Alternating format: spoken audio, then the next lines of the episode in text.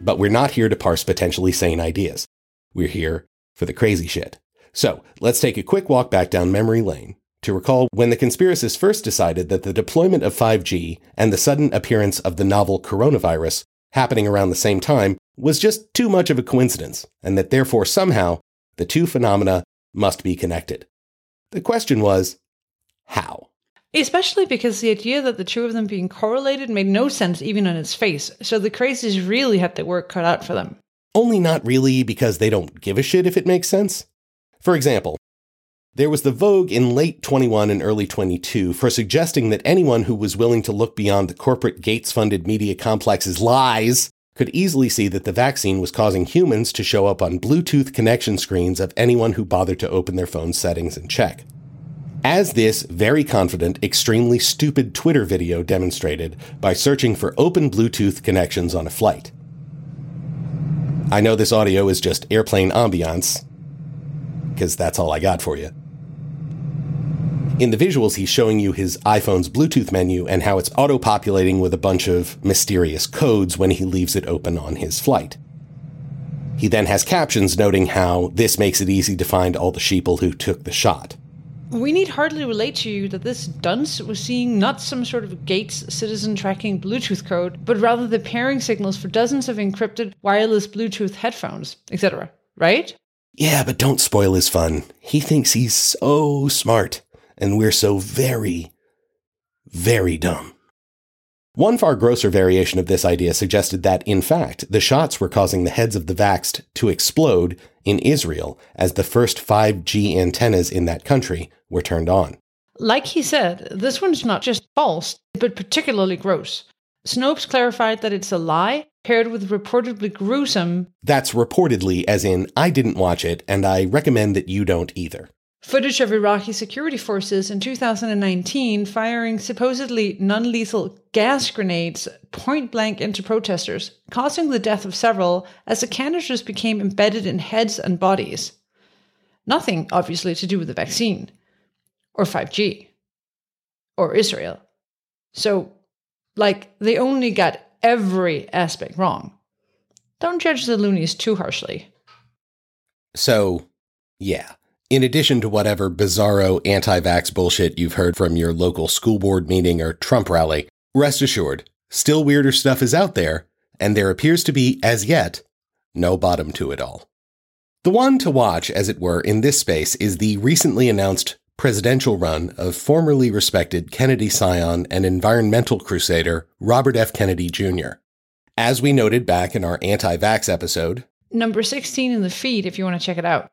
Kennedy has long dedicated himself to leveraging poorly supported, shoddy, or outright fraudulent research to oppose life saving childhood vaccinations, which makes him, in the face of strong competition, the odds on favorite in the Kennedy clan's competition to besmirch the legacy of John and Robert Sr. The conspiracies about both of those assassinations are covered in our two assassination episodes, also in the feed. But now RFK Jr. has set his sights higher. He's running for president against incumbent Joe Biden, and as of this recording, has started off strong in the primary, with 20% of likely Democratic voters saying they would pick him over the current president. Probably mostly based on the fact that his last name is Kennedy, and this is a Democratic primary. You remember a few years back when some local or state politician, Sorry, he's having to go on memory for this one, as all previous Kennedy headlines are currently buried under the tide of think pieces about RFK Jr.'s presidential bid. Yeah, anyway, this dude wildly overperformed expectations, and the only reason anyone could figure out to explain that was the fact that although he was unrelated, his last name was Kennedy, and Democratic voters like that name a whole lot. But that's not the biggest issue right now, since RFK Jr. will almost definitely fail to unseat Biden or even spur a debate. But since he's currently cozying up to some pretty hard right outlets, mostly because more respectable mainstream media, knowing his loop-de-loo anti-vax stance, won't give him the time of day, and also given the fact that he's running on a ticket that, weirdly for a Kennedy, emphasizes free market economics in addition to unscientific vaccine stupidity. And then if you combine all of that with the prominent, equally unhinged place that the supposedly still alive JFK Jr., RFK Jr.'s first cousin, of course, has in QAnon's Trump focused fever dreams, there's always the possibility that, as the mainstream becomes ever more hardened against him, Trump could conceivably offer Bobby Jr. a VP spot to boost himself in the general election among Q nuts anti vaxxers, and potentially even uninformed Democrats. Obviously, this is a long, long shot right now, but we live in weird times, and so we owe it to you to keep the possibility in mind. Also, we want to express our sympathy for the brilliant and hilarious Cheryl Hines, Larry David's ex wife and the invisible Curb Your Enthusiasm, and real life spouse of the ever increasingly not so RFK Jr., whose views she has repeatedly apologized for in recent years. I tell you, ladies, you make it to the top, land yourself a candidate, and look what happens. Moving on from the vax, what are some other smoking ruins of sense and cogent discourse we can disturb your dreams with? You keep telling them that you're going to gently flog your MSNBC listening audience, so you might want to get to that. Yeah, probably so. Okay, it's time for us to talk about the Russia dossier. Is this even Q related? Well, kinda. But even more so, it's a lens we can use to scrutinize well meaning people who are trying to interpret facts, and of course, generate the all powerful ratings that the cable news machine demands. To see how much saner folks than Q adherents have been to some much milder extent deranged by the times that we live in. So for that reason, I think it's really important to understand what this was, how it was spun in the mainstream and left leaning press, and how that approach may have enabled Trump to skate on far more serious subsequent charges. Those more serious charges are the Ukraine scandal, right? The one that led to the first impeachment? I am indeed thinking of that scenario, but it's not just that, Dana. To get started, though, let's go back to the early days after Trump's surprise election, as much of the country celebrated, and as an even larger number of us reeled at the realization that this bizarre, ridiculous thing had actually happened. Now, the Fox News decision desk has called Pennsylvania for Donald Trump. This means that Donald Trump will be the 45th president of the United States, winning the most unreal, surreal election we have ever seen. You'll recall in those days that a lot of people immediately branded themselves the resistance to Trump and his incoming administration. And to be fair to them, they did that for a lot of very good reasons. Remember that even before he took power, Trump was already advertising not only his willingness to adopt policies that seemed illegal, inhumane, internationally embarrassing, or in the case of the so called Muslim ban, all three at the same time, he was also poised to ignore anything that got in his way state or federal law, well entrenched institutions, the basic mechanisms of government, common sense, etc. And then we all started hearing rumors about the so called Steele dossier. That is, an opposition research file commissioned by the 2016 Clinton campaign to find as much dirt as possible on their opponent, Donald John Trump. The word was this dossier had uncovered some very damning direct connections between Trump world and the Russians. The dossier came about because the Clinton campaign assumed, correctly, that in addition to the many, many pieces of evidence that were widely available to show what a terrible, dishonest person Trump was, including a wide range of Trump's own pronouncements, both in public when he knew he was on a live mic. When Mexico sends its people, they're not sending their best. They're bringing drugs, they're bringing crime, they're rapists, and some I assume are good people. And in private, when he presumably didn't. I gotta use some Tic Tacs just in case I start kissing her. You know, I'm automatically attracted to beautiful. I just start kissing them. It's like a magnet. You just like, I don't even wait. And when you're a star, they let you do it. You can do anything. Whatever you want. Grab them by the pussy. I can do anything. Yeah, in addition to all of the very obvious reasons why Trump would seem like an unconscionable candidate for president, the Clinton campaign wanted more dirt. Remember, at this point, everyone thought Trump running meant Clinton was a shoe in. But her campaign knew that she not only faced an uphill battle against societal misogyny, but also that, for the reasons we recently outlined, many Americans had understandably decided that both Hillary Clinton and her former president husband were kind of sleazy, too comfortable around big money donors, or on some level just not trustworthy or even distasteful. Yes, of course. Trump suffered from exactly the same negatives, plus many others. But enough people found his total shamelessness endearing. Plus, as just noted, societal misogyny. And of course, her chances weren't helped by the fact that she just wasn't a great candidate, prone to notoriously tone deaf proclamations about deplorable Trump supporters. And that meant many former Obama voters either threw in their lot with Trump or failed to Pokemon go to the polls.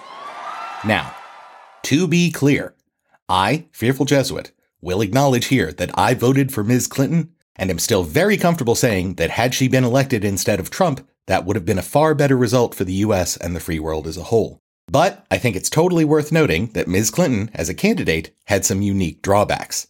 Specifically, a lot of people hate Hillary Clinton the way I hate George W. Bush. That is, out of all proportion with their disagreements with her policies. Even among those who might not have as many sexist reservations about women as president, many still didn't want that particular woman to be the president. But back to the subject at hand. The Clinton campaign contracted with a company staffed by former investigative journalists called Fusion GPS to dig up the aforereferenced dirt. Fusion reached out to a former MI6 agent. That's the British CIA, the agency that fictionally licenses James Bond to kill. Yeah, though nothing that sexy happens in this story. Anyway, that former British agent was a guy named Christopher Steele, who was happy to start digging into Trump's relations with the Russians. That summer of 2016, hackers published documents that they had obtained from Democratic National Committee email servers, including not only Trump opposition research funded by the Clinton campaign, but also internal research on Secretary Clinton herself. This is standard political operating procedure. You hire people to dig up dirt on your own candidate, presuming that whatever your operatives find, your opposition is going to have eventually anyway. And that way you can start developing messaging to counter those stories if and when they make headlines. During this period, it's fair to say that the mainstream media consensus was that Trump was the de facto pro Putin candidate. A lot of this was based on DJT and his progeny's clear efforts to court Russian influence and favor for various real estate and other business plans they were proposing over the years before Trump began his run for the presidency. This includes his firm's repeated attempts to fund major construction projects in Russia. And the reason he had to turn to Russian associated individuals and funding sources was because, in general, Western banks and developers had decided that loaning money to any Trump associated business was a bad idea. Especially given Don's routine practice of forcing everyone who did work for him to threaten legal action before they see one thin dime. And given the amount of poorly traced oligarch extracted money sloshing around the Russian sphere of influence, it makes sense that a person who was notorious for declaring bankruptcy and or failing to pay contractors the amounts owed, would eventually find himself required to reach out to, let's say, unconventional or questionable or probably super duper corrupt funding sources. All of this is standard sleazy international business. The only reason these scenarios are important and complicated is because the sleazy businessman in the middle isn't simply some greaseball from Queens. It's specifically the greaseball who is the now former president of the United States.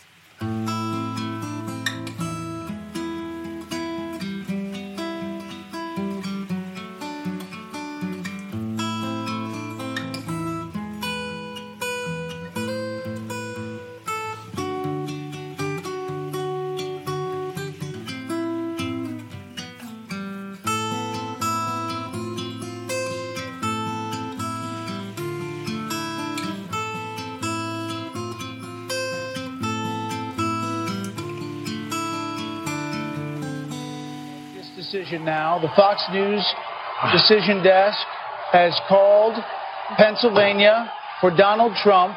This means that Donald Trump will be the 45th president of the United States, winning the most unreal, surreal election we have ever seen.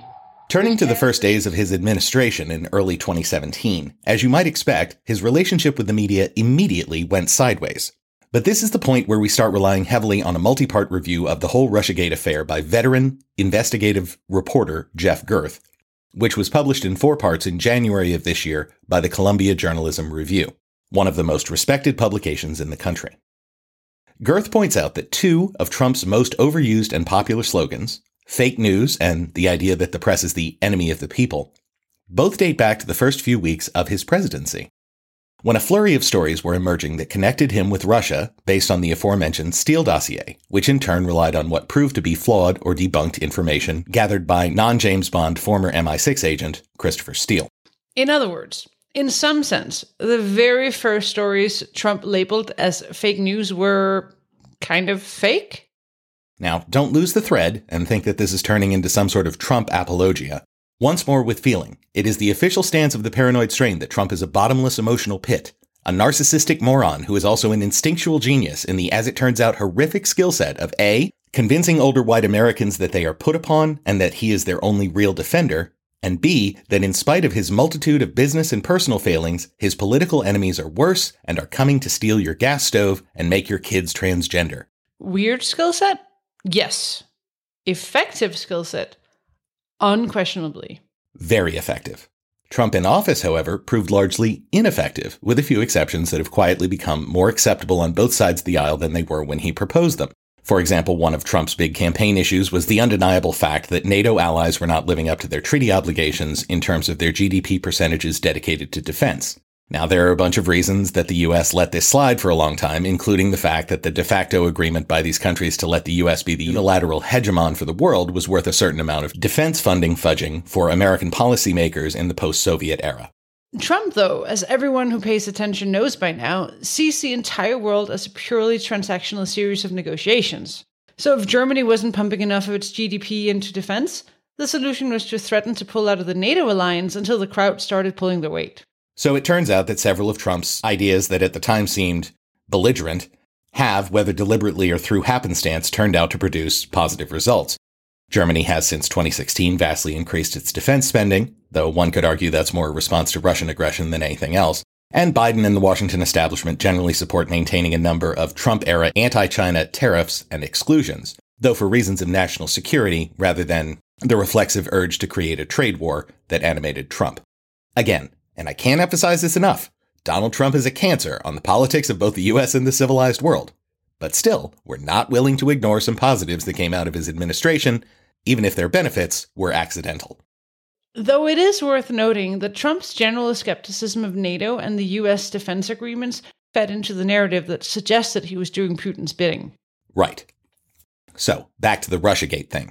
There were, even early on, various dissenters from the mainstream consensus that Trump was at best being manipulated by the Russians and at worst a fully paid off Ruski intelligence asset. Masha Gessen, whose excellent book on Putin we covered earlier in our series, thought labeling Trump a Putin agent was deeply flawed. And Matt Taibbi, the combative journalist whose main claim to fame is his characterization of Goldman Sachs as a giant vampire squid during the financial crisis, was dismayed to see his fellow journalists completely abandon the idea of neutral reporting. The CJR piece quotes him thus Saying anything publicly about the story that did not align with the narrative, the repercussions were huge for any of us that did not go there. That's crazy. Yes, we know that many feel that Taibbi has become a sort of crank in recent years, and that he was manipulated by Elon Musk in an attempt to make the Twitter file story seem like a bigger deal than it is. But it doesn't matter what you think about those more recent developments. The issue here is that Taibbi was pretty clearly right about the US press jumping on the idea of deep and two way connection between the Russians and Trump's campaign and administration and about the news organization's unwillingness to do any soul searching when it turned out those connections were vastly overstated. And of course, we can't forget that Trump's logorrhea and showman's instincts, and more broadly, his seeming inability to even pretend to give a shit whether what he's saying is true or even sounds insane, led to one of the most memorable and seemingly damning quotes from that entire bizarre election season. Russia, if you're listening, I hope you're able to find the 30,000 emails that are missing. I think you will probably be rewarded mightily by our press. If Russia or China or any other country has those emails, I mean, to be honest with you, I'd love to see them. My God, you finally did it. We're talking about her emails. Yeah, sorry, but the CJR article convincingly argues that Trump was in fact doing his showman act for the press at the time of that quote. Remember, this is June of 2016, before his relationship with the press had become completely toxic. And Gerth points out that at this point, Trump had no idea that anyone was developing stories that connected him to Russia. Look, assume for a moment that he wasn't in direct contact with the Russians as part of some sort of scheme to land him in the White House as a Putin puppet, which again appears to be the case. If that's true, then, and this is going to be tough, imagine you're in Trump's position vis a vis hearing these stories about Russian connections you know aren't true. In that scenario, and given Trump's predilections, it's obvious that candidate Trump would lash out, saying something outrageous to generate headlines, because that's what's worked for him throughout the entire campaign. Thus, the Russia find her emails line. Again, We keep saying this because we feel like we're going to lose some of you. Given the multitude of ways that Trump kept upending, ignoring, or tearing through norms that the American political world had never even questioned in the past, it was reasonable that horrified journalists and officials would interpret his little joke as anything but a little joke. But trying to watch it in context from this later vantage point and with an open mind, I have to say, I think the reading, where Trump is just talking off the top of his head and not specifically and deliberately and genuinely asking the Russians to accomplish something on his behalf, is probably fair. Again, this is hard to parse, and Trump is terrible. But still, it doesn't look much like genuine collusion. It looks like Trump being Trump. Now, this CJR article, while comprehensive, isn't perfect. Gerth's revisionist, even handed instincts dramatically understate some obvious facts that support the conventional view of Trump as a gigantic volcano of self serving misinformation. For example, here's how he describes Trump's war with the press. At its root was an undeclared war between an entrenched media and a new kind of disruptive presidency with its own hyperbolic version of the truth. Hyperbolic version of the truth here, presumably meaning a disregard for the idea of honest communication so global as to suggest a satire on the concept of communication through language. That little rhetorical flourish might sound neat, but you should know it's stolen from a brilliant New York Times review of L. Ron Hubbard's 10 volume Mission Earth series, which Jesuit memorized verbatim decades ago. Great artists steal, Unicorn. But Gerth also acknowledges that Trump's own inability to keep his goddamn mouth shut led him to provide off the cuff responses to questions about his Russia dealings that naturally then led to headlines painting a darker, more deliberate portrait of his dealings with the Russians than the facts would actually support. Then, for its part, the press played up those misleading suggestions in the moment, and when the implications later proved false, their corrections and follow ups were largely overlooked by both sides and buried in a way that the screaming headlines never were. What the careful reporting of this CJR article seems to support is that many of the most strident voices in the resistance press were all too willing to hype up storylines that turned out simply not to match the facts and evidence. And they did this because they saw Trump as an existential threat to everything they value. In this instance, and this one alone, they would argue, they were justified in tearing up the fair reporting rulebook in order to oppose him. For example, when Trump appeared to accept Putin's denials of interference in the 2016 election, over his own intelligence agency's detailed reports. was asked the question. My people came to me, Dan Coats came to me, and some others. They said they think it's Russia. Uh, I have uh, President Putin. Uh, he just said it's not Russia. I will say this I don't see any reason why it would be. So I have great confidence in my intelligence people, but uh, I will tell you that President Putin was extremely strong and powerful in his denial today. Which is a disturbing enough international relations situation on its own. Reporters like MSNBC's Rachel Maddow took it a step too far. At the time, she noted in her blog that her insistence on covering the Trump Russia scenario so aggressively was now validated because, quote, Americans were now coming to grips with the worst case scenario that the US president is compromised by a hostile foreign power. I hope it's clear that however simpering Trump could be in his urges to cuddle up with authoritarians like Putin, there was never an indication that he was actually compromised by a hostile foreign power. A Cold Warish phrase that makes it seem as if Putin was literally calling the shots for US policy through Trump because of the dirt and leverage he had on the former president. I'm sure Vlad would have loved for that to be reality, but it just wasn't the case. Which brings us to the Russian election interference story, closely aligned with, though technically separate from, the Russiagate conflagration. As we all now know, the Russians did what they could to influence the 2016 election, mostly by attempting to spread chaos and gin up strife through targeted ads and posts on social media. This is when your Nana's Facebook started blowing up with stories about Islamic gangs taking over her local cracker barrel, putting it under Sharia law, and replacing the slow cooked ham with falafel or some shit. In an influential article in January of 2017, the New York Times concluded that the recent Russian efforts were, and we're definitely quoting, the most effective foreign interference in an American election in history. Now, we'll leave it to historians to argue the veracity of that statement, but we're wanting to focus on how the Times reporters arrived at that conclusion in the first place. The piece notes that the Internet Research Agency, a Russian troll operation, was able eventually to reach 126 million Americans with its content, nearly the number that had voted in 2016. In the CJR article, experts call bullshit on that figure.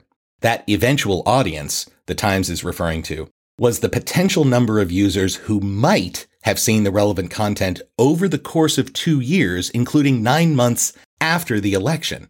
The article also notes that the data Facebook submitted to Congress in relation to their follow up investigations confirmed that half of the impressions for the ads in question transpired during that post election period, when they couldn't possibly have influenced the election. The House of SAC also referred to the IRA's ad targeting as relatively rudimentary and calculated that the total amount spent by the Russian disinformation house on election related content was about three grand. As Gerth points out, you don't have to trust Facebook to realize that the Russian content operation's impact was far less than many breathless press reports like The Times would have led you to believe. Again, quoting.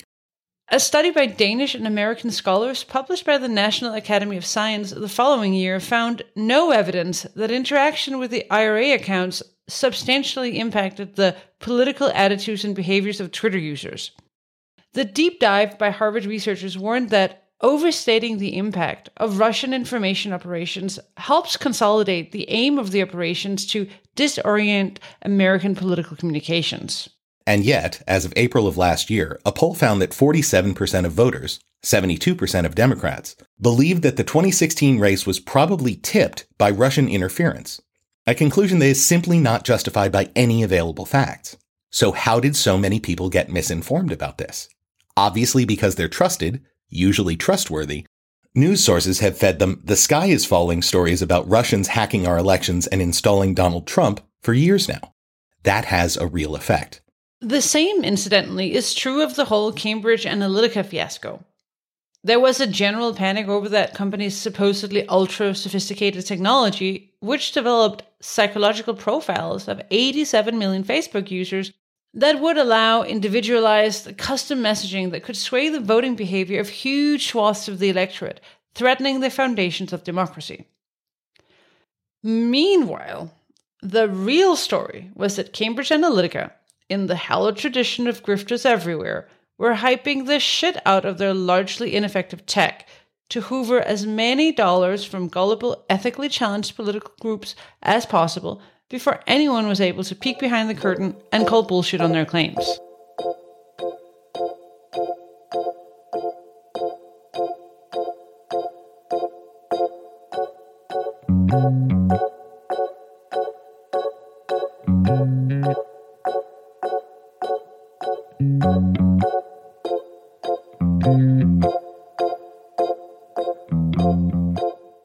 Before we move on, there are two more voices I'd like you to hear from.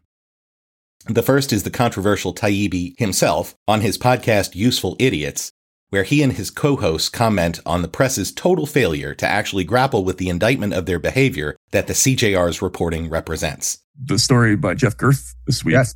Yes. Uh, in the Columbia Journalism. Oh, yeah. This is a unique thing in the history of journalism, right? So Jeff Gerth is a longtime New York Times sort of frontline reporter who covered all like the biggest stories in the you know the 80s and 90s covered the clinton white house did all this stuff. Um, as credential as a reporter gets drops a 20000 word story in the columbia journalism review fights for it for years works on it for years. That book length treatment is just a catalog of errors and it's full of on the record comments by people like bob woodward who talks about going into the new york post newsroom and the washington post newsroom and warning people away from the Steele dossier stories and having everybody just tune them out. There's one thing like that after the other, and the entire business is, is freezing them out. As we as we record this, it's like two days afterward.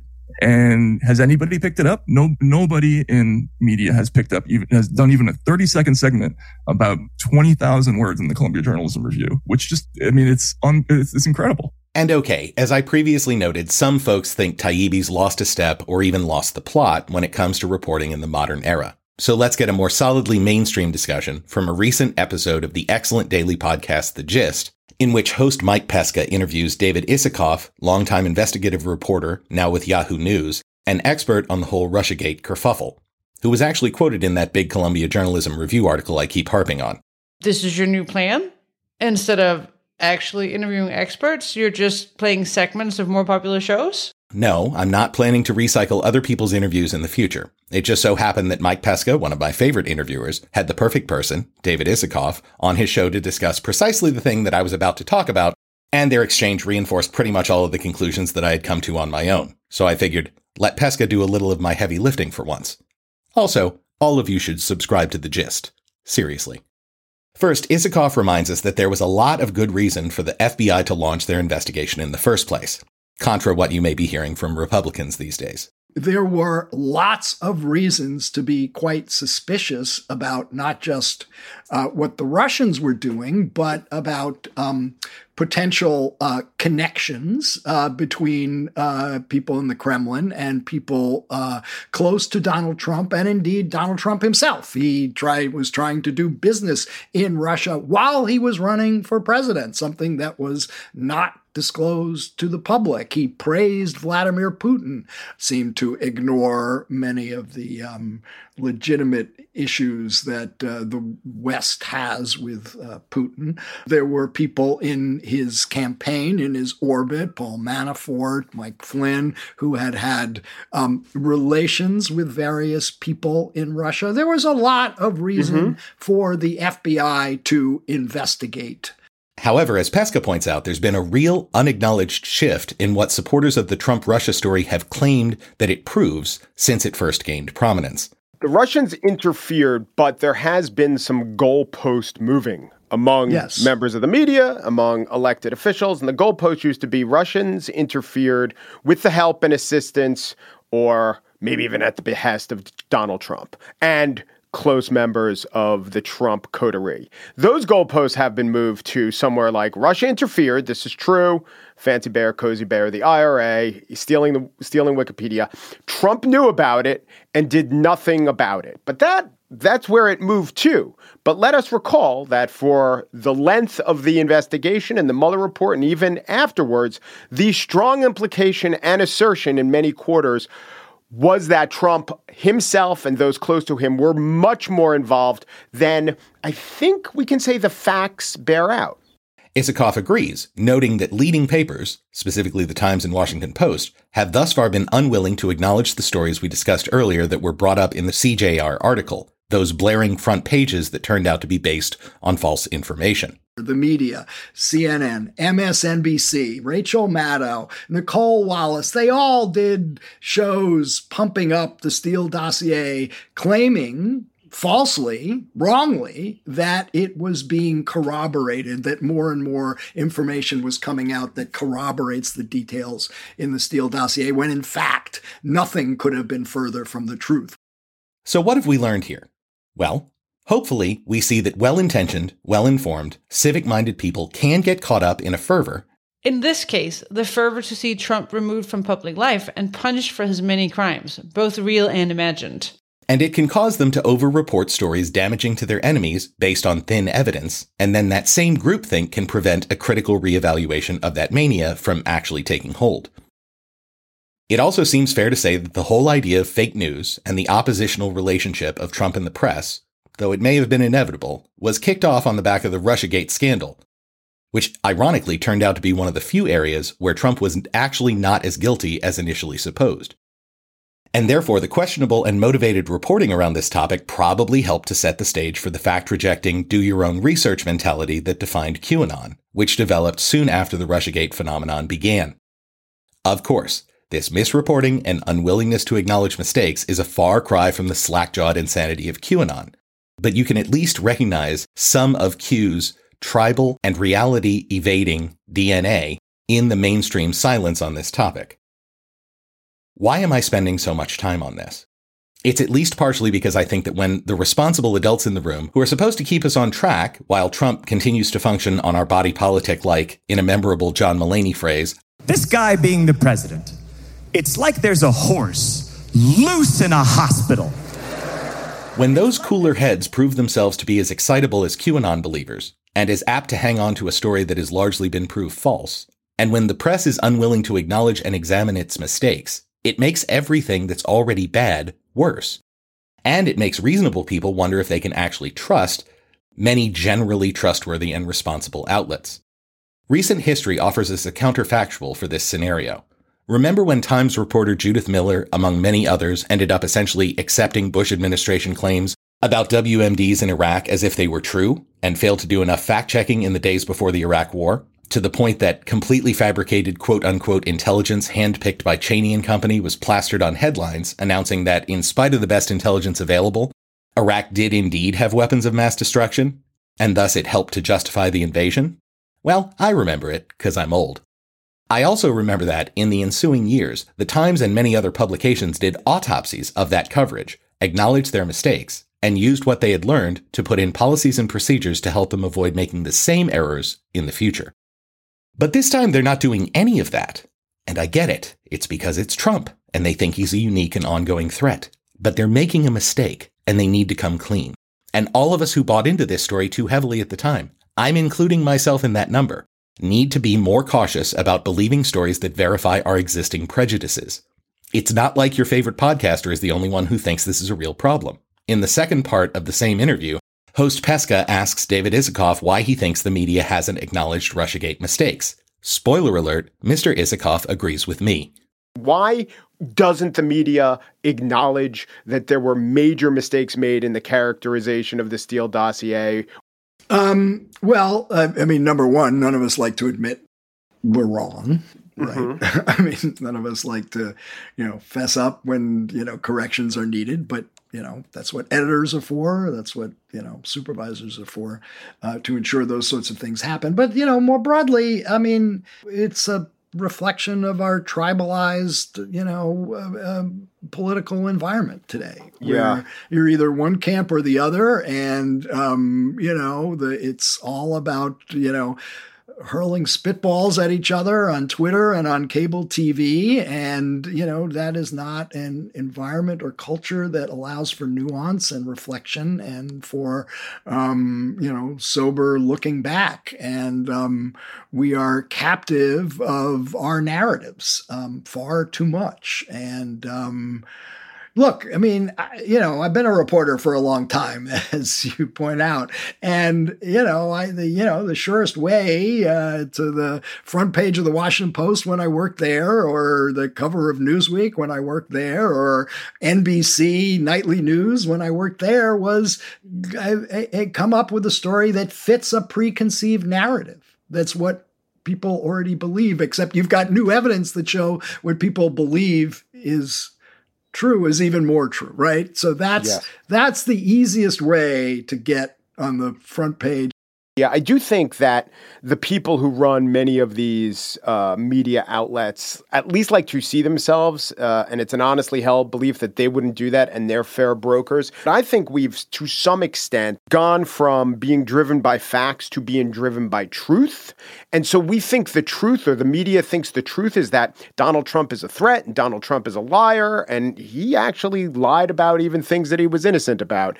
And so, therefore, if you're serving the truth, um, that's one thing. If there are facts that maybe contradict the truth, well, default to what you think the truth is, which is something like, as I said, Donald Trump Trump can't be trusted in any of this. Right. But back to what we've learned. We can use this story to help remind ourselves the next time some horrific Trump centric story comes up, whether it's Q related or not. When you hear about these things, it's always a mug's game to try to ascribe higher level, sinister, carefully constructed motives to the scenario. Trump isn't secretly an anti American super spy, or hoping to hand Putin the keys to the country, or a 3D chess master outmaneuvering his opponents, always four steps ahead, in his plan to turn the free world into a fascist state. No. He's a wildly incompetent grifter with incredible baseline political instincts for reaching resentful people, coupled with a bottomless pit of narcissistic self regard and he's surrounded with other grifting narcissists who have sewn their fortunes to his rapidly fraying coattails with gold plated thread. And every single thing they do and every crime they commit is invariably either about making money or naked self aggrandizement. The mistake of the Steele dossier and Russiagate wasn't in wrongly assuming Trump was corrupt enough to do the bidding of Russia. It was that he would be competent enough and energetic enough, and that Putin could trust him enough to actually perform that role. But he's not. And it's so much easier to understand all of this if you just look at it through the twin lenses of narcissism and greed. As Isikoff points out, former Trump campaign chairman Manafort, he had some very shady, very questionable dealings with obviously criminal figures in Eastern Europe. But again, the explanation is banal. Yes, there was like major charges successfully brought against Paul Manafort, but you know, they largely had to do with payments from, you know, the pro-Russian government in Ukraine and acting as a foreign agent for that. Not so much with any direct dealings with people in the Kremlin. Now, one of the reasons I thought that the FBI had good reason to investigate Manafort during this period is um, he was in hock to uh, Oleg Deripaska. He was in hock to a leading guy very close to Vladimir Putin. That's a potential compromise right there. And, you know, you go back to what people, um, uh, what the Senate Intelligence Committee concluded about Manafort's uh, sharing of polling data with um, uh, Konstantin Kilimnik, um, a guy assessed to be uh, part of Russian intelligence. Um, and the most logical explanation for that was not that he was trying to help the um, uh, Internet Research Agency in its targeting of uh, social media ads, but he was trying to suck up to oligarchs in the uh, in Ukraine and possibly Deripaska himself by feeding them some stuff so he can get some business after he um, uh, left the um, the Trump campaign, which he did yeah. in August of that year when he was fired. Use this lens to look at Trump's firing of FBI Director Comey, the move that essentially triggered this whole mess, and you can see it more clearly. It appears now that Trump actually knew he wasn't guilty of this shit, and that the Russia Steele dossier story just wasn't true. But he couldn't convince anyone of this because he lies every time he breathes. So he did what any reactive narcissist baby would do he fired the FBI director because he was unable to consider the consequences beyond his current fit of pique. And he couldn't fathom that this would make him look guilty for the one goddamn thing he actually wasn't guilty of. Holy shit, we live in weird times.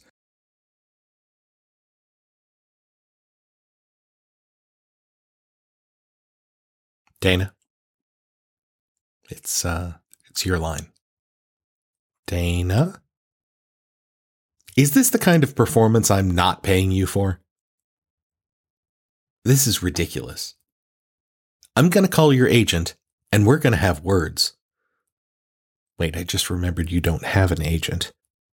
Have you abandoned me? Gone out for smokes and disappeared like a deadbeat dad? What happened? Where's Dana? Dana who read sentences, but not with the same dossiness or European emphasis. Not to sound ominous, but this is not a genesis.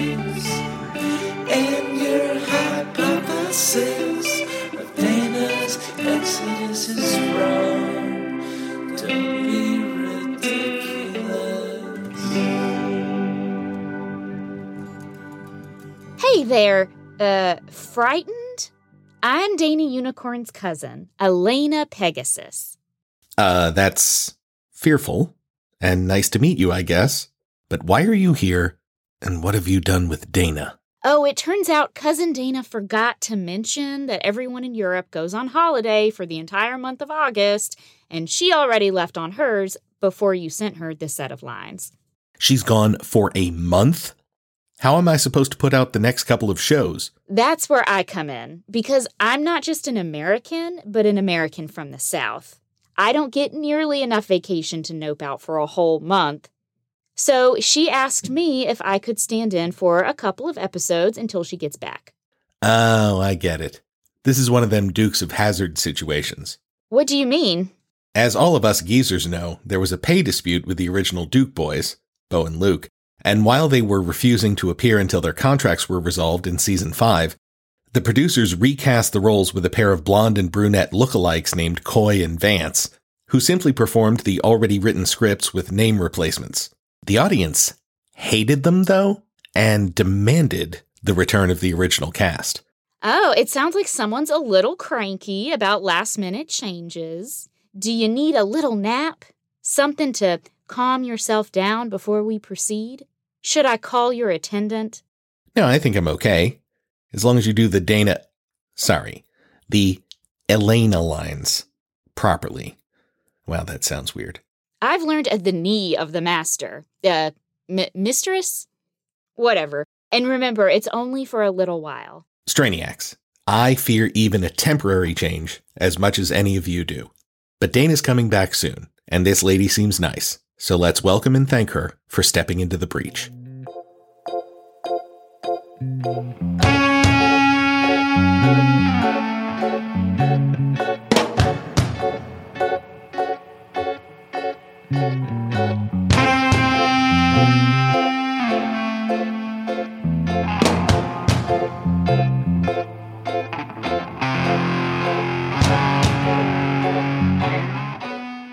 Before we finally stop talking about Russiagate, I need to convey a theory that has bothered me for years. This one's not something I've heard a lot of other people weigh in on, but my gut tells me there's something to it, so take that as you will. As Dana and I discussed earlier, I think there's an argument to be made that by overplaying the Russiagate Mueller scenario, the anti Trump forces, as broadly construed, may actually have contributed to Trump's skating on other horrific shit he definitely did, most importantly, the Ukraine phone call where he basically tried to hold the congressionally approved transfer of arms to that country hostage. If you've followed Trump, you'll recall this communication as the perfect phone call. It was beautiful. It was just a perfect conversation. You take a look at that call, it was perfect. You folks were saying such lies, such horrible things about a call that was so innocent and so nice. Think back to those days. After the initial flurry of reports and understandably horrified reactions by reasonable people across the US and the globe, and once the Democrats finally put together their first impeachment trial, broad public support for removing Trump from office just never got over the threshold that might have caused at least a few Republicans to waver on whether or not to kick that motherfucker out.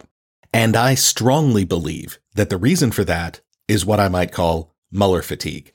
That is, if that whole scenario you lefties screamed about for two years ended in a wet fart, why should we, the not politically involved or motivated median voters of America, believe you now when you insist this Ukraine thing is an even bigger deal?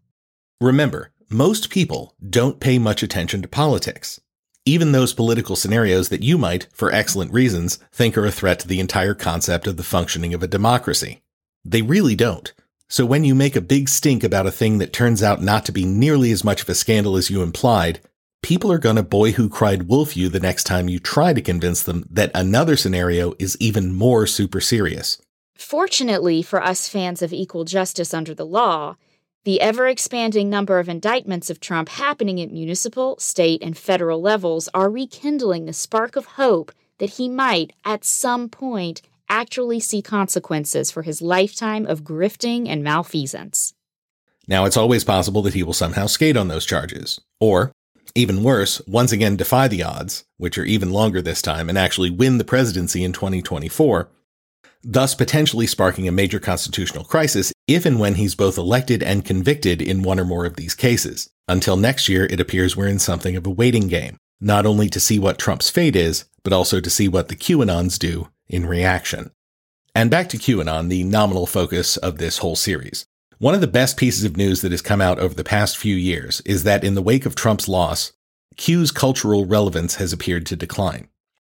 A quick check of the trend line in Google searches shows that since its maximum search popularity in, oh, surprise, surprise, January of 2021. Hmm, I wonder what news event could possibly have driven that interest. It's a mystery.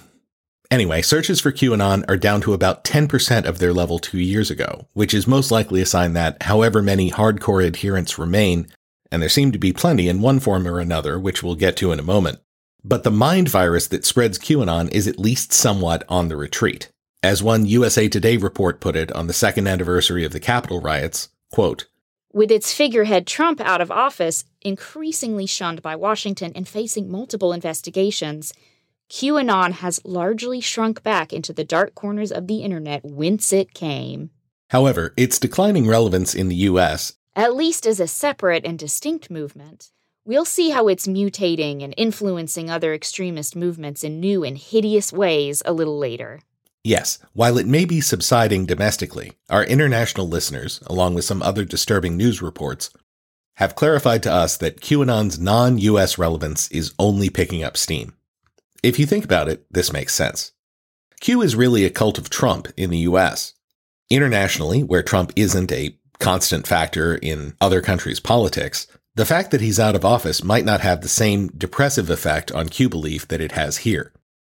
Not that Q beliefs make any more sense outside of America than they do inside of it, but we feel the international smorgasbord of crazy provides us a unique opportunity to, for once, feel a little better about how batshit our fellow Americans are by learning that every other country has their own supply of nutters. Let's get one potentially foreign QAnon related story out of the way immediately. It's a quick excerpt from a QAnon focused podcast that I'm going to bring up again later. I thought it was worth it to point out this particular moment in that show as the host and his researcher react to the suggestion that perhaps, and I really think this is the last bit of Russia related stuff in this series, maybe it's the case that QAnon was actually a psyop created by the Russians. I mean, it does sound like the kind of thing they would like to do drive part of the population mad by suggesting their fellow Americans are the real enemies, and thereby perhaps convince some hardcore Trumpies that the Russians are by the rules of QAnon and opposite day, actually the good guys. I hope our earlier discussion of the information madhouse that is Putin's Russia and its very real attempts to spread disinformation, confusion, and hatred, both domestically and to its enemies abroad, will reassure you that we're not looking to let them off the hook for this, even if we spent some time a few minutes ago downplaying the effectiveness of Russia's election rat fucking efforts in 2016 and 2020. After looking into it, though, we agree with Nicky Woolf, host of the Finding Q podcast, and with his researcher, Aoife. To simplify it, this theory kind of claims that QAnon was created as an ARG or an alternate reality game, and that it was then controlled by Russia as a psychological operation or a psyop against the US, right? And an ARG is essentially a game that kind of incorporates elements of the, the real world into the gaming world. It kind of, you know, blurs the lines between reality and gaming, I suppose. Aoife, though, is as skeptical as I am. I would say that the, the Russia theory is actually somewhat of a conspiracy theory itself because yeah, totally. Yeah, I mean there there is a bit of evidence that um, that Russia was you know controlling Twitter accounts that were pushing QAnon hashtags in the very early days. But I mean I think that impact is massively overestimated by some people. Yeah, totally. And like, like do I think Russia like jumped in once they saw it was a thing and like signal boosted it? Sure, like they exactly probably basically do with everything. Yeah. But like did that have a meaningful effect on its spread? Probably not. No, I don't think so. So, like, yeah, most of the evidence that I've seen of like the Russia theory is pretty circumstantial. I, I haven't seen anything that gives it much credibility, to be honest. And I also have like an issue with this as well because I think that simplifying QAnon as a Russian-controlled psyop, yeah. it's just like it lets people wash their hands of it in some ways and right, go like, exactly. oh, it was Russia, you know. Whereas this is like an American phenomenon, right? Exactly. It is a homegrown U.S. cult. So, one thing we really can't blame the Russians for is QAnon. That's our fault. Mea culpa. But now let's turn our attention to one Q adjacent movement that actually migrated, at least in mitigated form, from our neighbor to the north into the USA. I'm speaking, of course, of the Canadian trucker convoy that so dominated the news in the first months of 2022, and which listener Joe Chambly reminded us to include when we asked folks on Facebook for topic ideas. In case you somehow missed it, a group of truckers pulled into Ottawa in early 2022 and parked their rigs in the middle of streets making them impassable, and drawing attention to the main subject of their protest, their demand for an end to Canada's vaccine mandates, especially as they related to truck drivers. This event inspired other convoys, including one that made a lot of noise as it headed across the US to its eventual target, snarling traffic in DC to protest US COVID mandates and to promote other MAGA related ideas.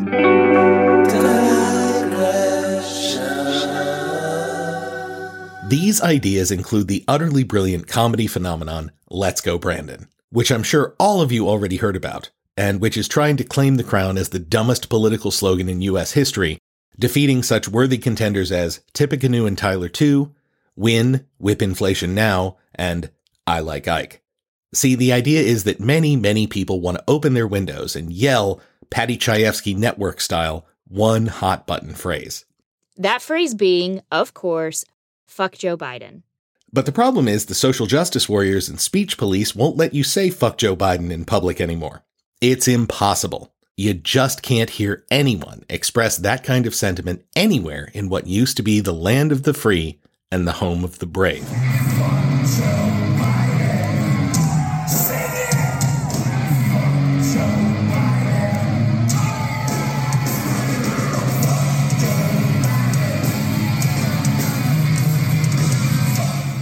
Okay, maybe sometimes flinty patriots like the entire crowd at a Ted Nugent concert are brave enough to express this idea quite loudly through a huge PA with no repercussions whatsoever. But literally no one else in the rest of the US, nay, the world, is allowed to express this sentiment because they're so intimidated by the thought cops or something. Luckily, MAGA Nation put its brightest minds to the problem and they quickly came up with the seemingly innocuous phrase, let's go Brandon. Wait, how is that connected to fuck Joe Biden? Well, I mean, it has the same number of syllables, Elena. So. So, uttering this phrase, or even better, emblazoning it on a huge flag you can fly off your lifted pickup, makes it easy for other cool Trump loving folks who are in the know to see that you're one of those awesome with it people who understand this very complex underground cipher, which is so rare. You only see it plastered on, let's say, 98% of the vehicles at any given NASCAR event, for example. But why don't they just say, fuck Joe Biden? Like, as a disappointed lefty, I'll say it right now fuck Joe Biden. Get out there and fight. Or even better, let a woman give it a shot, huh? I hear Dana Unicorn is available. If there weren't a number of problems with that proposal, including her lack of interest, the fact that she doesn't live here, and her constitutional ineligibility, I'd be the first in line to vote for President Unicorn. But your comment points out a glaring hole in this whole idea. Left wingers have been flummoxed trying to understand what the hell this whole talking in code thing is supposed to accomplish. I guess maybe you can send your kids to school in Let's Go Brandon t shirts. So that's a win. Digression, digression. This whole thing reminds me of a brief period where a bunch of friends and I came up with a very sophisticated code in sixth grade where the rule was that you spelled out each word but said on after the sound of each consonant and used a ch sound for C. Vowels were pronounced with the letter name. So fearful would be Fon Ea Ron Fon Yulan. Why did we do this stupid thing? So that we could curse in class, obviously. A few days into this phenomenon, after one too many kids announced Fon Yu Chan Kan Yano Yu at one of the other 12 year olds, our teacher clearly replied, please stop using the code, and we realized we weren't nearly as clever as we thought we were. This idea has yet to occur to Let's Go Brandon fans, satisfied to keep thinking they're still owning the libs with this clever wordplay. It's like that apocryphal story about early Christians tracing a fish symbol in the dirt to recognize each other during times of Roman repression, except for self satisfied dickheads. Wow, Cousin Dana was right. You are one digressive motherfucker. Oh, great. None of the Dana, all of the critique. But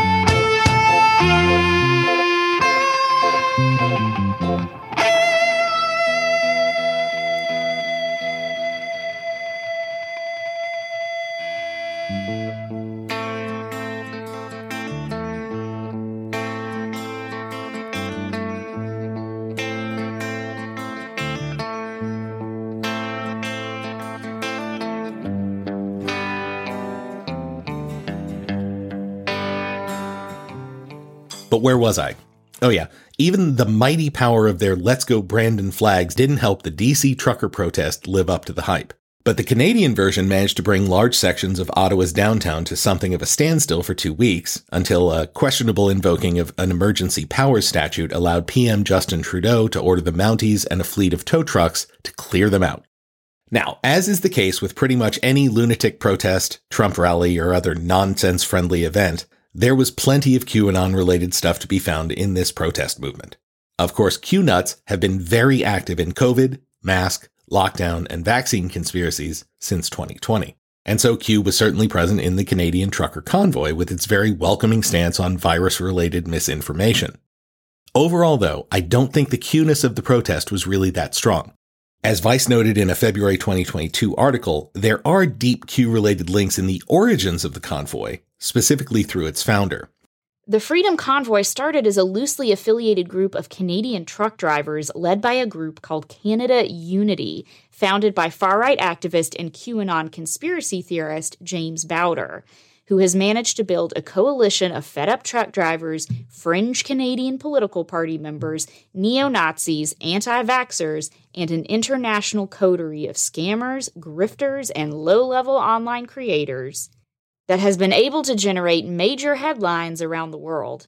So the founder was heavy into Q, but the protest itself doesn't seem to have been dominated by Q derived philosophy.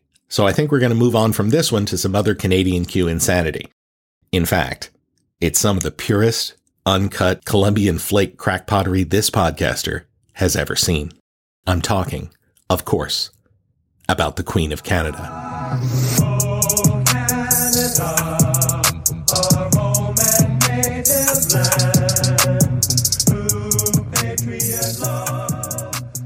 You're confused, uh, since Queen Elizabeth died, the monarch in Canada is a king, specifically King Charles III, the guy who until recently we all referred to as Prince Charles, the homeopathy enthusiast with the giant ears who stood behind his mother for like seven decades before he got his chance to sit in the big chair. Oh no, I'm not confused. Though until I was about to start writing this section, I had forgotten that technically Canada, like other non US previously British colonies, actually recognizes the House of Windsor as their nominal, though politically powerless head of state, which, to American ears, is super weird. You really going to cast political aspersions there, Mr. Afraid? Fearful. And no, I think the last seven years have quelled any urge I had to chortle at other countries' governmental foibles.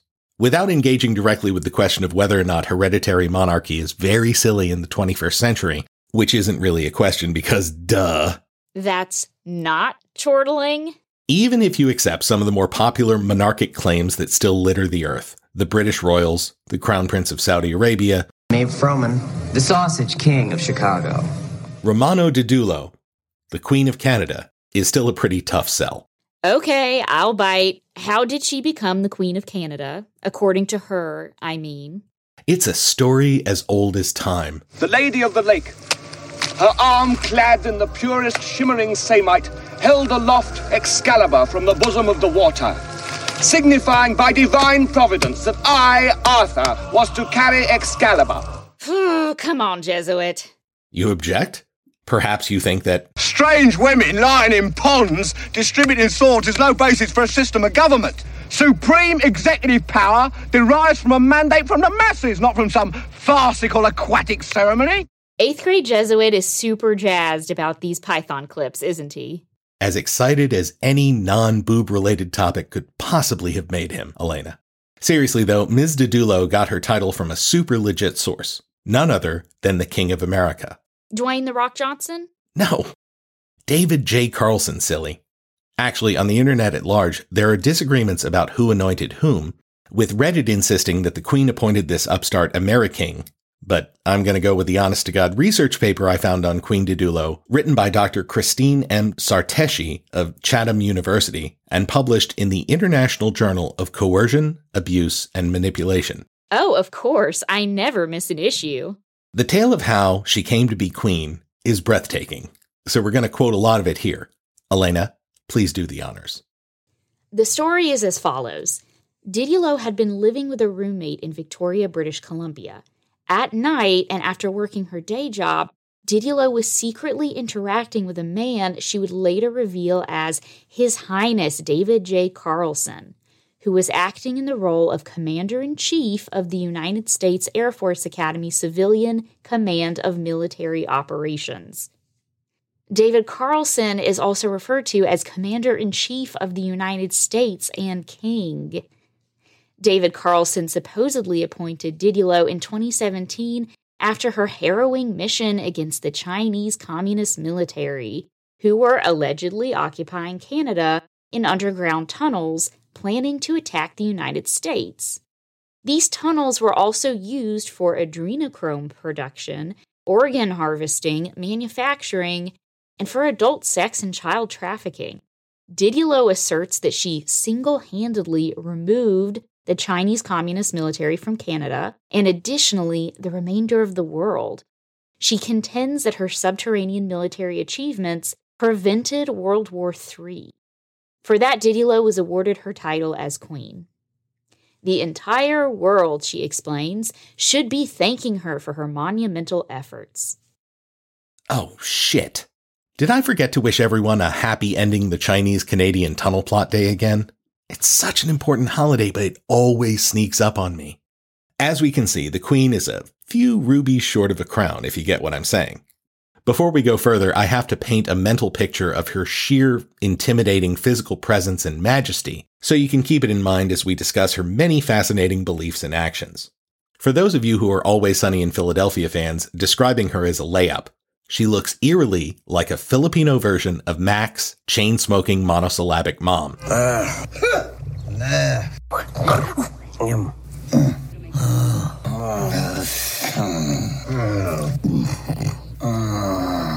For the rest of you, Romana Didulo is a slight, gray haired lady with a very nondescript face and a penchant for appearing in posters and other promotional materials in awkward Stalin meets Kim Jong il style revolutionary military wear. Her expression alternates between serious and dour, but I think this is actually a strength. The fact that she can maintain a very straight face while declaring her nonsense may actually help convince her followers to go along with her bullshit. Let's check out her electrifying speaking style in this clip from her official YouTube channel, where she explains that the Canadian convoy truckers we previously mentioned were being arrested only because they kept protesting after the Queen had already declared all COVID mandates over. So really, they have only themselves to blame. Also, Justin Trudeau and his government are CGI or something. Anyway, prepare to have your face melted off by her sheer charisma. Greetings, everyone. I address you today as your Queen, Commander in Chief, and Head of Government. This video is going to quickly address the arrests happening in downtown Ottawa. Many of you may have recalled that on February 3rd, 2022, I have lifted all COVID restrictions across Canada, which means all the protests and trucks that were left in downtown Ottawa after February 3rd were and are unlawful. Many have in their mindset that they would they're waiting to drag Trudeau from Parliament Hill. News flash Trudeau's gone a long time ago. You're seeing CGI and actors playing Trudeau. So there's no reason for anyone to be in downtown Ottawa.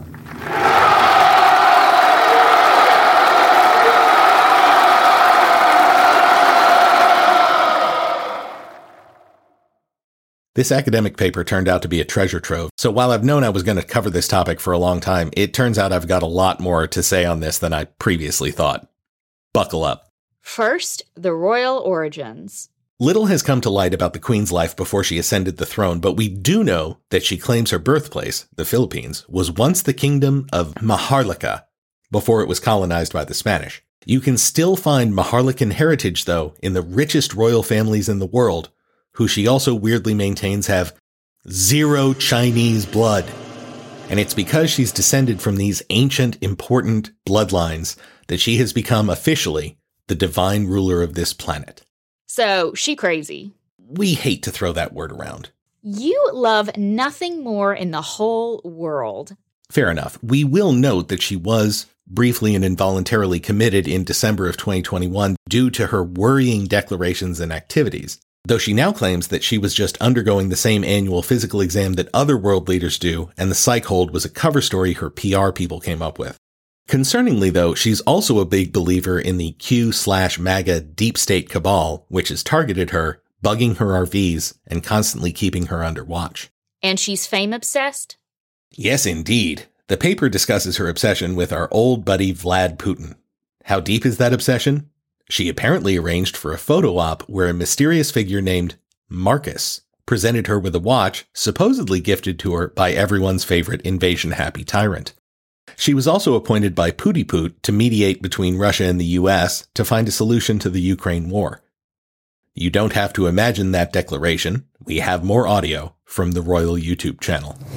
To the Russian and American people, I address you as the mediator between the United States and Russia pertaining to Ukraine crises. I must inform the we the people of the Kingdom of Canada that as part of my negotiation with the Commander in Chief of the United States Armed Forces, I have requested that Queen Romana of the Kingdom of Canada be provided an aircraft bearing the flag of the Kingdom of Canada and with the call sign Queen Romana, for short QR1, as we travel to Moscow or St. Petersburg, Russia. In addition to that, I have requested military escort from the United States and Russia to ensure that we, the people of the Kingdom of Canada, are assured of the safety and protection of their queen. Issue number five from Russia, or concerns from Russia, uh, is uh, who is the commander in chief of the United States Armed Forces. And I can tell you, it is not Joe Biden. So, to the we, the people of the Kingdom of Canada and the world, I am now serving as your peace and prosperity mediator between the United States and Russia, while remaining as the always Queen and Commander in Chief of Canada. Phew! It's a real relief that that's all taken care of now.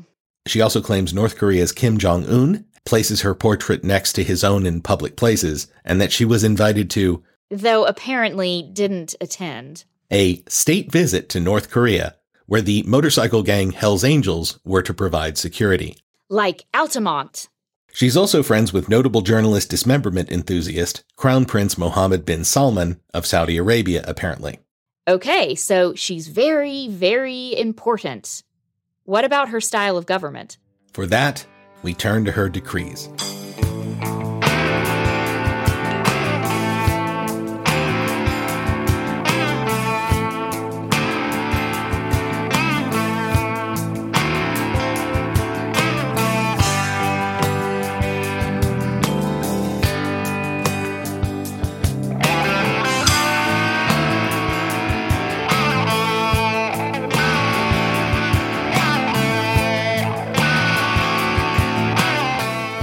Didulo has been laying down the law in the form of her unquestionable decrees for years now, and she's declared them retroactive to the 19th century founding of Canada, conveniently allowing her subjects to ignore any laws passed by anyone else since that nation was founded.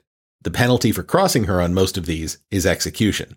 Wow, tough on crime. Her biggest declarations to date include nationalizing Canada's resources, rendering all utilities, public transit, and K through college education free of charge. Progressive. She's also abolished income tax, which probably makes the other items a little difficult to fund. Libertarian. Unsurprisingly, her various social media are littered with frankly heartbreaking messages from people who have tried to get free shit she told them they're entitled to, and the various ways they have ended up without utilities, property, vehicles, hounded by creditors, etc. You're not going to believe this, but her explanation for how these stories went wrong is that the followers are doing everything incorrectly, and they must strive harder to ensure their own success in promulgating her decrees. Also, she decreed she renamed Victoria, capital of the province of British Columbia, to Queen Romana City, which has a nice ring to it. So, how does she enforce her stern decrees? Didulo claims that she has authority over every real and imaginary branch of the military inside and outside of Canada and can send them out on a whim. In addition to the US military, including special and black ops, she also commands the Earth Defense Military, which, as near as I can tell, is a group that protects the Earth against giant alien ants in a series of low rent but super fun Japanese video games by D3 Publisher. Humanoid aliens? Extraterrestrial beings similar to humans. Oh, and video game nerds, yes, he knows it's actually called Earth Defense Force. Shut up. As you might expect, since attempting to follow her edicts so frequently brings them in conflict with actual authorities, her followers often plead that she send one of these militaries to help them with personal matters. Presumably, those include problems involving invading space ants. And I, for one, welcome our new insect overlords. Like to remind them that as a trusted TV personality, uh, I can be helpful in rounding up others to toil in their underground sugar caves. What else do we need to know about her? Not much. just a little something called magic alien superpowers. She contends that the Intergalactic Federation of Worlds of Light Beings, the High Council, and Alliance, that's all one concept, are aware that she is, quote, the one leader on Earth with purest intentions to help men, women, and children and animals slash planet Earth, and gave her the exclusive, quote, spiritual contract to help the planet. One of the perks of this position is, of course, superhuman powers. After all, her queenship comes from the, quote, highest dimensions and realms as well as on planet Earth. Also, she alone has been blessed with both DNA X and 10D, which each alter her genetic structure, creating unlimited consciousness from the quote, Godmaster creator. To explain the rest of her powers, we'll just quote the paper directly. She can cloak and uncloak herself. She can freeze or erase the memories of other people. As an individual with the quote, highest frequencies, shapeshifting is one of her natural abilities, giving Didulo the capacity to become anyone or anything at any time. That includes a quote, woman, child, a man, or any animal that one has affinity with, or even a tree or any object. Using these powers, she's arranged for children who are kidnapped and held in underground military bases to be moved off planet for healing. She's also apparently omniscient, as is fitting for someone who frequently calls herself I am, the same name Yahweh used when talking to Moses. But if I say to your children that the God of their fathers has sent me, they will ask, What is his name? And how shall I answer them? I am that I am. Thou shalt say, I am hath sent me unto Proof of omniscience? She has apparently known about her mission since long before she physically manifested on our puny planet. But the main reason we're even hearing about this loon is her COVID shit, right? Definitely. Her popularity really ramped up in August to December of 2021 when she hit 73,000 followers, a number that has since thankfully fallen.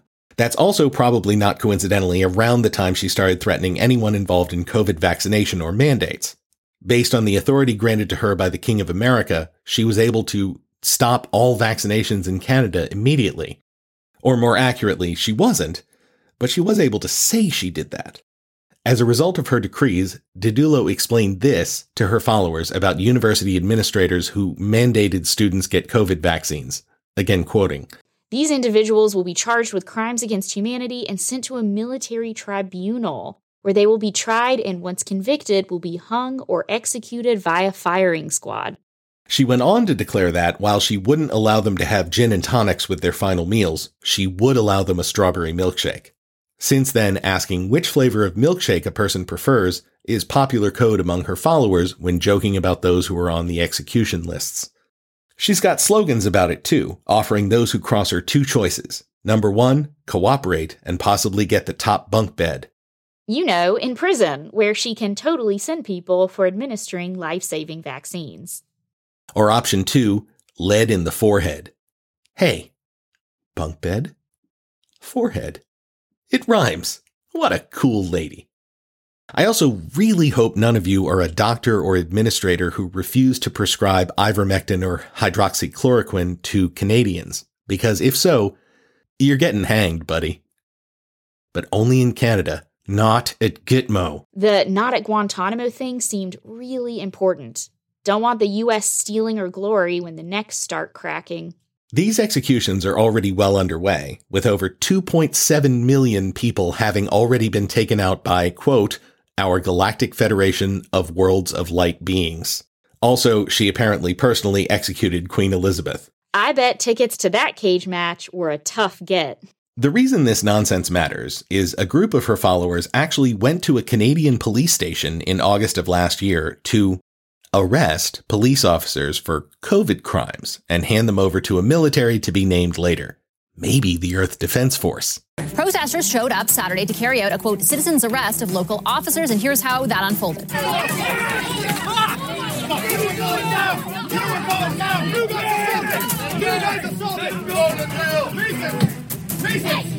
Instead of arresting the cops, Didulo supporters were themselves arrested.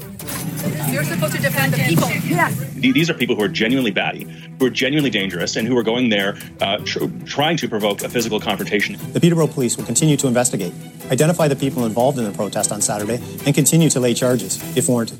The Peterborough incident showed the real world implications of her ideas. They don't just live on Telegram. People believe in them, they're acting on them, they are actually changing their lives based on ideas that she believes in. They're probably more a danger to themselves in the sense that they believe in ideas that aren't real and then they carry them out in their own lives and it hurts them. Months before. Here's Didulo explaining this order to her loyal lieutenant, Frank Curtin, who, of course, was on the scene for this exciting development in the new Canadian era. Well, I will begin uh, live stream here, just to let everyone know that I'm here as the Queen and Commander in Chief to observe, to make sure whatever process is being done, it's done fairly, and whoever is arrested by the citizens is given respect, dignity, and honor. Yeah. Very huh? good. So that's it. Very good. I'm here to make sure it goes over peacefully. Correct. Yes. And uh, I have sent a message to the U.S. Commander in Chief two days ago, letting him know that I'm here and that I'll be here. Right. And that I requested for a backup to make sure. Thank you. Uh, this process goes peacefully. Thank you so much. For the real people. So, you can okay. breathe. Very good. Very good. Very, very good. All right. Yeah. All right, Frank. All right. I'm here with you. Okay, great. On behalf of We the People, uh, the press secretary for Her Royal Majesty Queen Romana, and uh, I have the great fortune of being in Peterborough, Ontario, with Frank. And uh, Frank, we're in front of the police station. So, do you mind uh, sharing with us uh, what's going on here right now? Well, uh, we're in front of the Peterborough Police Station. Um, we tried to stop all COVID crimes last year with a cease and desist order on June 6th that was endorsed by U.S. Special Force military. Um, today, uh, we've put the police station on notice many times over the last year that warning them to stop, and they've continued to participate. We are here today to make a citizen's arrest against the members of the Peterborough Police Department for their involvement in the crimes against humanity. Uh, if you're tired of looking at watch, or if you're tired of watching the way people are living, you need to stand up, stand with the people, take some time, educate yourself about our new commander in chief of the country, Queen Romana Didulo. Educate yourself. Don't use Google because Google is already slanted. You're not going to believe this, but this super well thought out plan failed. Quel horror. Sounds better when Dana says it. Didulo naturally blamed this failure on her followers somehow once again fucking up her perfect and inviolable decrees. Though of course this doesn't affect the plan. These decrees are of course still in place, milkshakes will be delivered to the guilty, but not gins and tonic, etc. Did you just say gins and tonic? Are you trying to sound like a pedant? Also, am I not supposed to point out your insufferable grammatical snobbery? No, that's actually a key part of the job. Keep it up. Dana would be proud. Her followers have vowed that they'll try again until they get this thing done, with their eventual aim being to arrest the retired local police chief, so good luck with that. Actually, bad luck. Bad luck with that. That was back in 2022. What's she doing lately? The way the paper describes it, she's kind of gone Scientology, with her closest followers convoying across Canada in RVs, each wearing a head to toe all white outfit that represents their status as the white hats that fight the deep state black hats of QAnon lore. It's a lot like Scientology's floating army of uniformed Sea Org lackeys who sign billion year contracts to serve the legacy of L. Ron Hubbard. She has endeavored to make state visits to other nations, as you might expect for a sovereign of her stature, but thus far her attempts to visit her neighbor to the south have been stymied for reasons that have not been clarified, though Dr. Sarteschi dryly notes that reason might be her insistence on using a self-issued, purple-hued passport declaring her citizenship in the Kingdom of Canada. Yeah, that might be the problem. Oh, and a few months ago she introduced a new what's the word I'm looking for? Scam? No, you cynical scab. Sorry, that was harsh. You're doing a great job. But this isn't some scam that would be beneath the dignity of the queen. Her new growth opportunity is called loyalty money. And despite Dr. Sarteschi's best efforts, it's still a little confusing to me. The currency sounds rad looking though. It's bigger than real money, includes her flag, a sort of purple modified maple leaf split down the middle by a sword, and the highest denomination is 100,000. Well, what would you call these? Not dollars. Um, 100,000 loyalties. And yet, much like Bitcoin, its usefulness as a medium of exchange remains questionable. Didulo assures followers it's backed by hard specie and can be redeemed for value at the national and provincial treasuries of the Kingdom of Canada. Which I'm going to go ahead and assume isn't actually a thing. Not as yet. However, in a weird twist, she seemingly contradicts herself when she also notes that the currency doesn't have any value yet. Her followers themselves must create the value that it will eventually have. What the fuck does that mean? She plans to offer future guidance on that topic, so rest easy.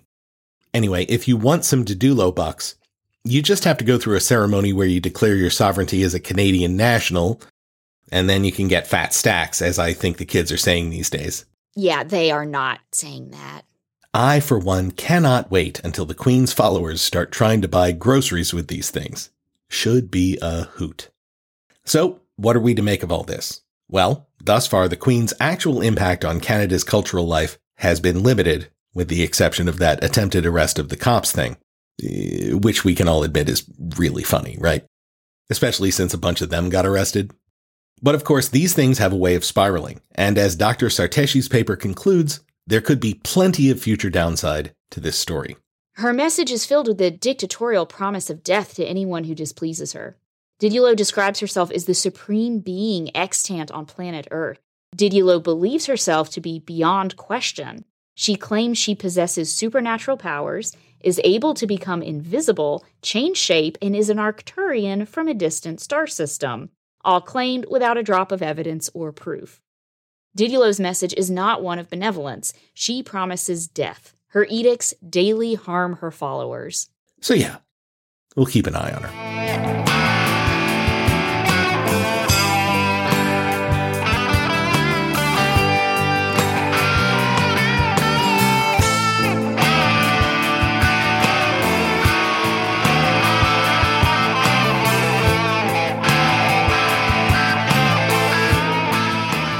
So, where does our world tour of Q head next, oh great and powerful terrified? Fearful. The name is fearful. And our next geographical move is a biggie, all the way to the land down under. This story came to us almost entirely from one of the many books we read for this series.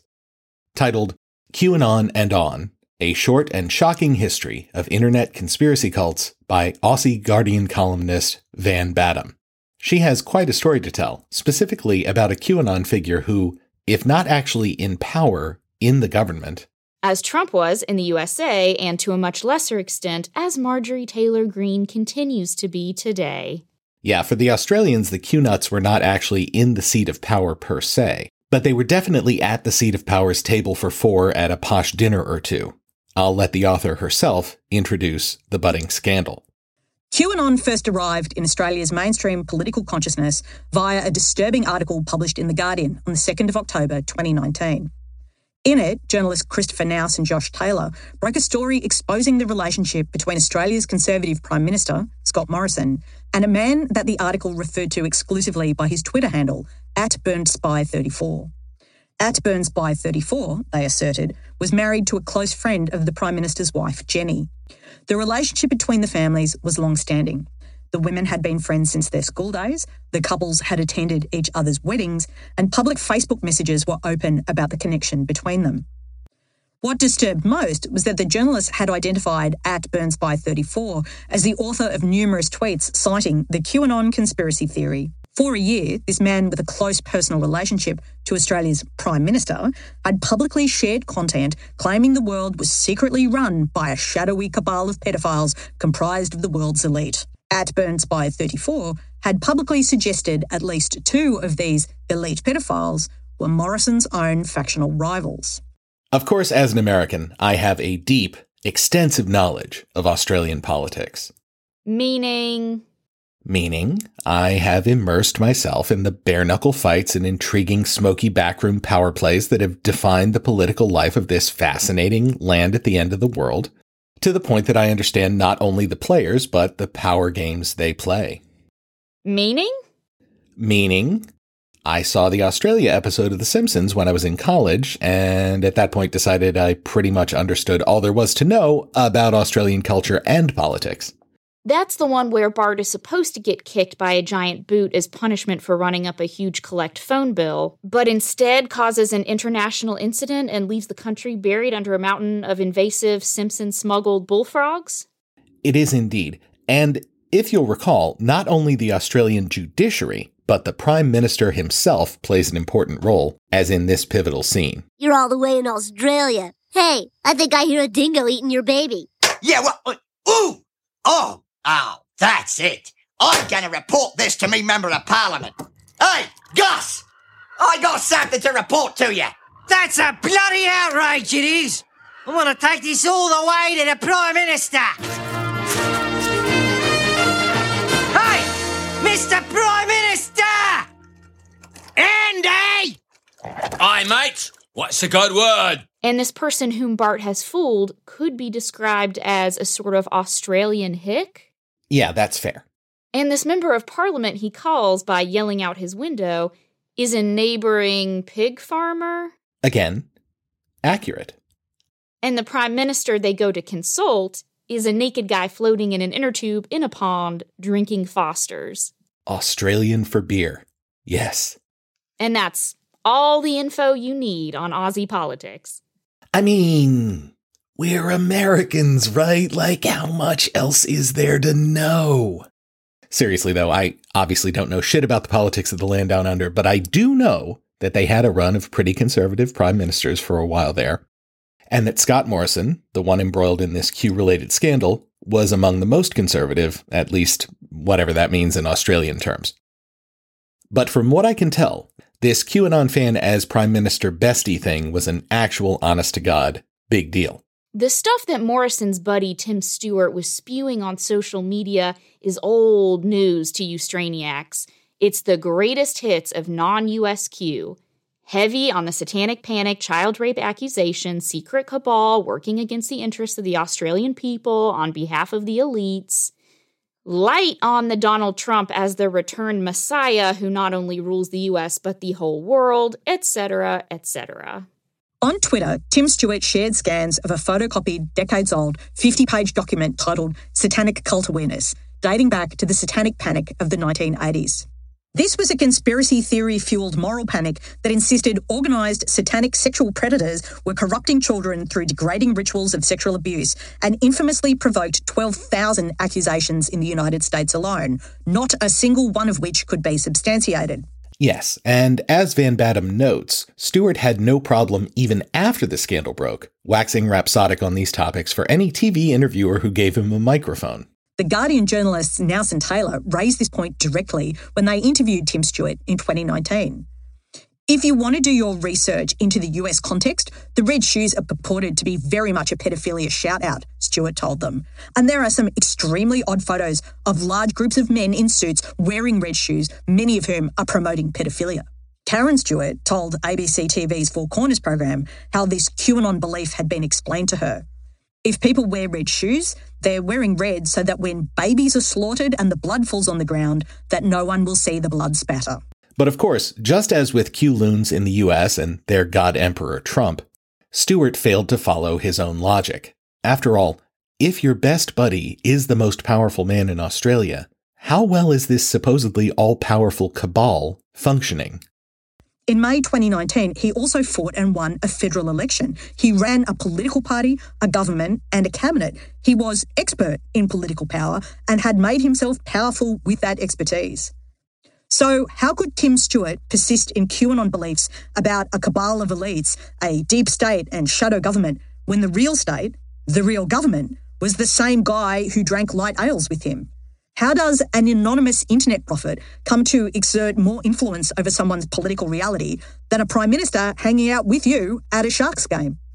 It wasn't just Guardian columnists with a bee in their bonnets for this story. Enterprising journalists demonstrated that, in spite of Morrison's protestations, Stewart managed to insinuate specifically pro QAnon language into formal speeches the PM gave in front of Parliament, including this clip, which discusses Morrison's speech apologizing on the government's behalf to abuse victims. I find it deeply offensive that there would be any suggestion that I would have any involvement or support for such a dangerous organisation. I clearly do not. But last night's Four Corners program documented a deeply troubling trail of text messages which raised the possibility Tim Stewart was able to get the Prime Minister, probably unknowingly, to include a hidden message to cult supporters in his apology to victims of sexual abuse in 2018. The crimes of ritual sexual abuse happened in schools, churches, youth groups, scout troops, orphanages, foster homes. It is the term ritual that has created the controversy and why the Prime Minister used it. The use of the phrase ritual sex abuse would have been taken as validation of the conspiracy theory by QAnon followers because it's a, it's a person in authority using this phrase which appears to directly reference the conspiracy theory. Four Corners last night documented a series of text messages from Tim Stewart referring to his attempts to get the PM to mention ritual abuse ahead of the speech. An army of victims and therapists would specifically love it if Scott's apology referenced ritual abuse victims. This exact wording is a key phrase for victims. Think of this like a code that sends a direct and clear message that they have been heard by Scott specifically. It's not clear to this Aussie political dilettante whether the QAnon story played a pivotal role in Morrison's eventual defeat at the hands of current PM Anthony Albanese. The post election news reports from last year indicate the environment was the number one thing on voters' minds. Plus, people seem to have soured on Morrison's self described bulldozer approach to managing the government. And even if scandal generally was a factor, there were other scandals that the QAnon fiasco had to contend with in terms of importance, including a weird story where it turned out Morrison had assigned himself to five key positions in his own cabinet. This is in addition to his prime minister role, and he did it without telling anyone. There was also something called the Robodebt scandal, in which Morrison and other conservatives replaced welfare investigators with an automated system that assumed recipients owed debts unless they could prove otherwise, and which turned out to be a great way of fucking over poor people. The government was forced to about face on this policy eventually, and to repay 1.8 billion Australian dollary dues to those impacted. Plus, we think robo-debt probably sounded amazing in attack ads voiced by Australians. Elena, you're up. Seriously, I will send honeydew melon pickled in maple syrup directly to your house as retribution for this one. Crikey, mate! This Robodebt Wallamaloo means I can hardly afford Vegemite or shrimps for my Barbie. Let's vote this bastard out before it all goes tits up. Paid for by Australians for poorly accented self parody. Moving on, we take a brief stop in the UK, where honestly I was surprised to learn that nobody seems to think that QAnon and Brexit are very closely connected. Why would you think that? Oh, it's just at this point I tend to think that Q is going to either spawn or support any dumb idea that anyone ever has. And as James O'Brien, a radio host I'm about to quote a second time in this series, has noted, Brexit is the only time a populace has imposed economic sanctions on itself. So I think it definitely qualifies as dumb enough for Q. But no dice. There doesn't seem to be any significant Brexit Q overlap. This does not, however, mean that Q has not made inroads into Britain. Far from it.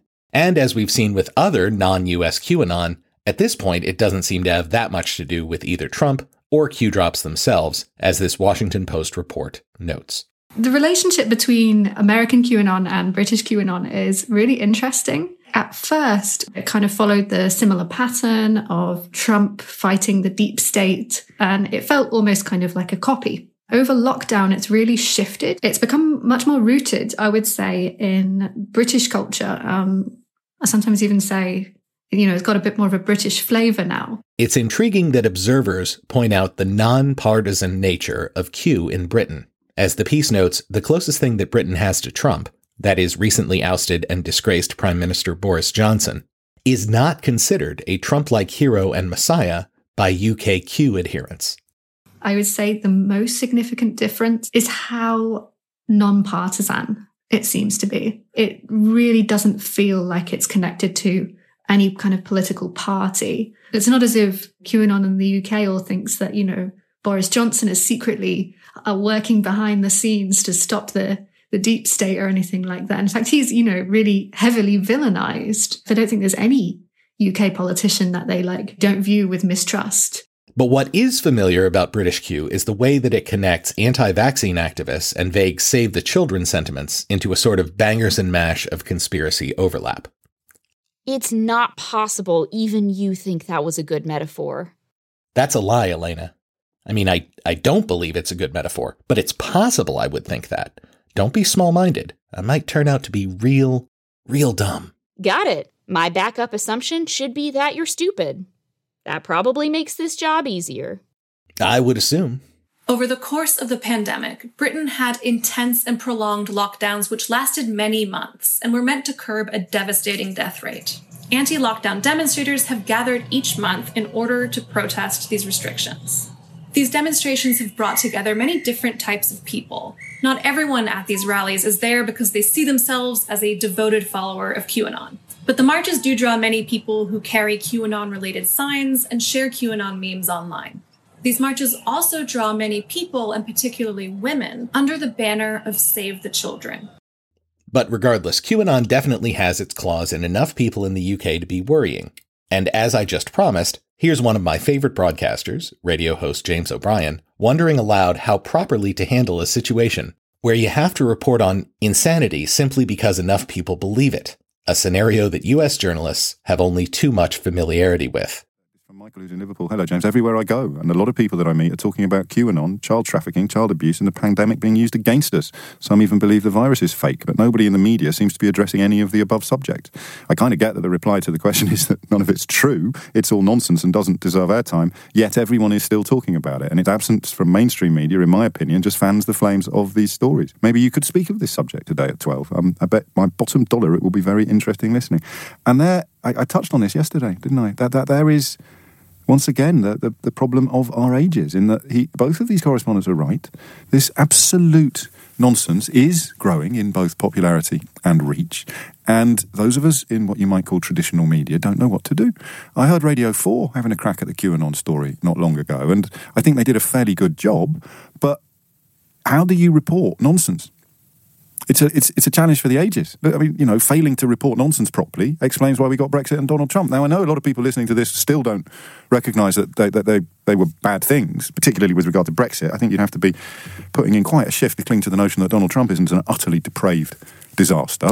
And and yet you have this sort of continuing confusion about how you report nonsense. It's a bit like right at the beginning of the uh, crisis when I told you a number of mates of mine from back in the day were getting in touch to ask about phone masts and, and 5G because uh, exactly as those two correspondents just suggested, because the kind of people that they were seeing talking it up were not the kind of people that, that actually wore tinfoil hats and, and sort of walked around in eight pairs of socks because they were frightened of some unknown toe-eating monster. Do you, do, you, do you, know what I mean?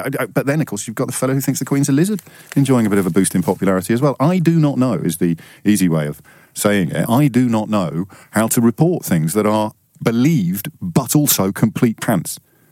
Uh, vaccines would be perhaps the, the, the, earliest example of that, or, or climate change. But this is where it's led us to a place where significant numbers of people believe demonstrable underpants. And people like me who do this for a living, and I'm not alone, haven't really got a clue how to handle it.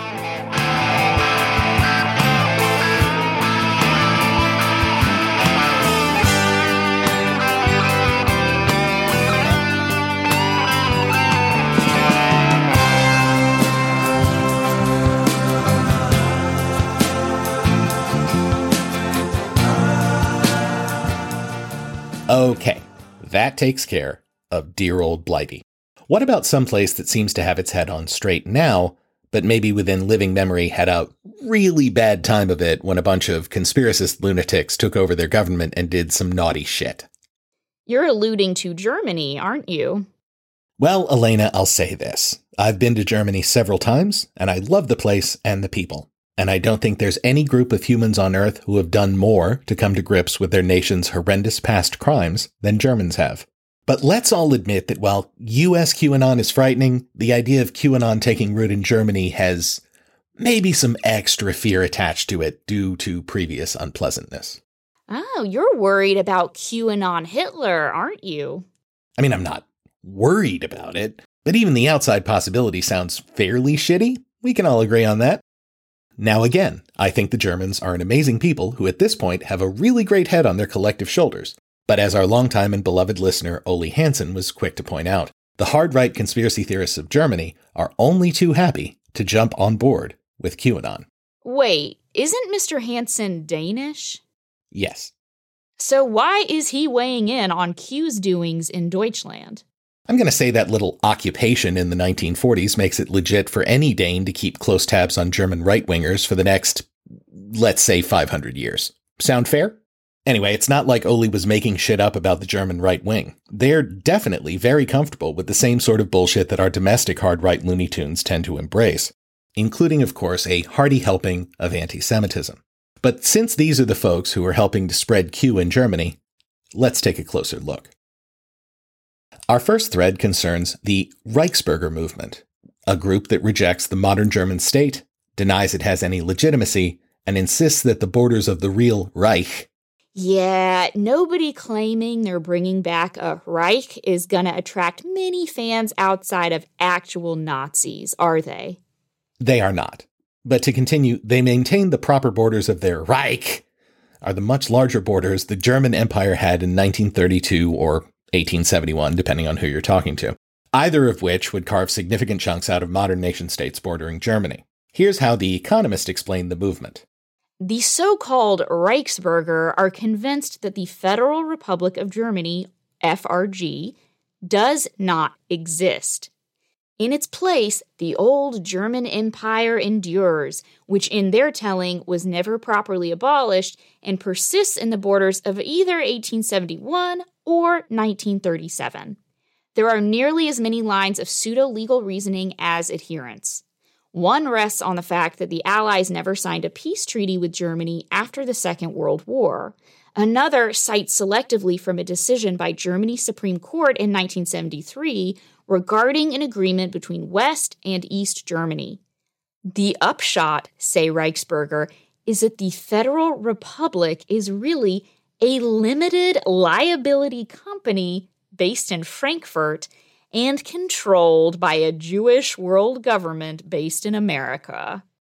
Longtime listeners will recognize this hogwash as very similar to the worldview promulgated in the US by sovereign citizens, who similarly claim that the US was replaced with a for profit corporation over a century ago, among a wide range of other risible allegations. And it turns out the Reichsbürgers come to their conclusions the same way our sovereigns do deliberately selective misreadings of certain court documents and treaties that appear to buttress their claims, while ignoring wholesale the mountains of similar legal treatises that prove they're full of shit. From what we can glean, these guys are looked down upon even by Germany's modern day neo Nazis, in spite of the two groups' shared anti Semitism. The other German group we have to mention here is the so called Querdenken movement, we know it looks like a reference to QAnon, but it actually translates to lateral thinking movement, which, yeah, their thinking is pretty lateral and stupid. The Querdenken folks were at the forefront of the anti vax COVID lockdown protests in Germany, including one in late August of 2020 where noted anti vax activist, current presidential candidate, and Cheryl Hines embarrassment, RFK Jr., was a featured speaker. But of course, the Querdenken movement doesn't have to rely solely on imported conspiracy theorist talent like Kennedy. They've also developed their own. Vice reported starting in 2020 on a lawyer named Reiner Füllmich, I'm almost certainly pronouncing that wrong, who took it upon himself to form the Corona Ausschuss. You're just going to have to pardon all of my pronunciation in this section. That is the Corona Committee to investigate the supposed crimes that a wide variety of governments and corporations have supposedly committed against the people of the world since the COVID plague hit. His investigations have since led him to file a number of lawsuits, including, Vice notes, one that involved Queen Elizabeth II. That crafty criminal managed to evade the scales of justice by dropping dead, but oh, he'll make the other miscreants pay. All of this is setting the stage for something Füllmich describes as Nuremberg 2.0, named after the famous trials in which the leaders of the Nazi Reich were sentenced frequently to death, for their crimes against humanity. The only difference between the original and Füllmich's version, of course, being that those he wants to put on trial this time are dedicated doctors and politicians who worked diligently, albeit fallibly like any other human, to try to protect their fellow citizens from a rapidly mutating, never before seen virus to minimize deaths and horrific health outcomes. So, you know, exactly like Nazis. What an asshole. What's surprising to people who knew this guy before his recent star turn as a spittle-flecked conspiracy loon is that he was a legitimate lawyer who had filed corporate fraud cases against Volkswagen, Deutsche Bank, and others. And understand, these weren't silly, easily dismissible sovereign citizen style lawsuits, but rather genuine cases alleging fraud for which there was actual evidence.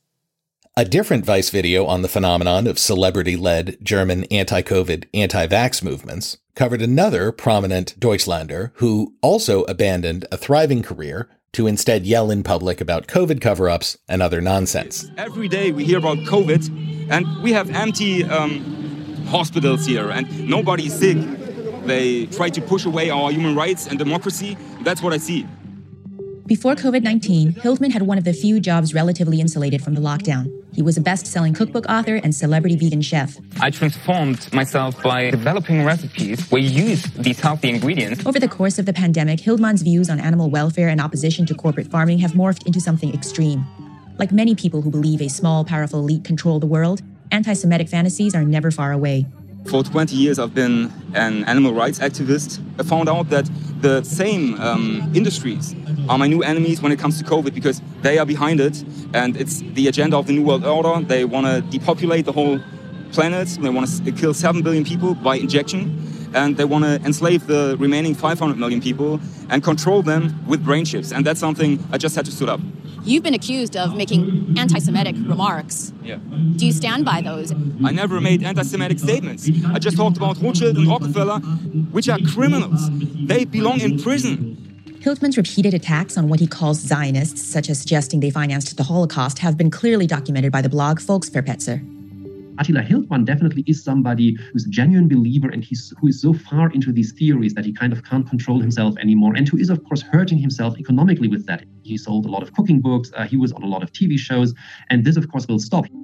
That same video also closes the loop between the COVID protests in Germany, which were among the most significant in Europe, and Germany's embrace of Q. The most unexpected part of this movement is the spread and growth of a group with distinctly American origins, QAnon. QAnon conspiracy allegations are very, very emotional. In that, of course, it's all about child abuse and ritual murder. And this kind of adds some spice to the rather dry things that are happening with COVID in Germany. QAnon preaches the fiction that President Trump is battling a shadowy cabal of devil worshipping pedophiles. An analysis of QAnon platforms suggests Germany may have the highest number of believers outside the US, about 200,000. QAnon theories don't just add to a dangerous landscape of disinformation. For many, they also have a personal cost. What do your friends and family think about QAnon? I have more and more friends now, but before that, I have lost my family and all, friend, all of my friends. And my, my whole church congregation I have lost because of the truth. Okay, there, buddy, but I feel like you mentioned those Reichsbürger folks and then just kind of dropped them in favor of the Querdenken people, the lawyer and the chef, and how that ties back to QAnon.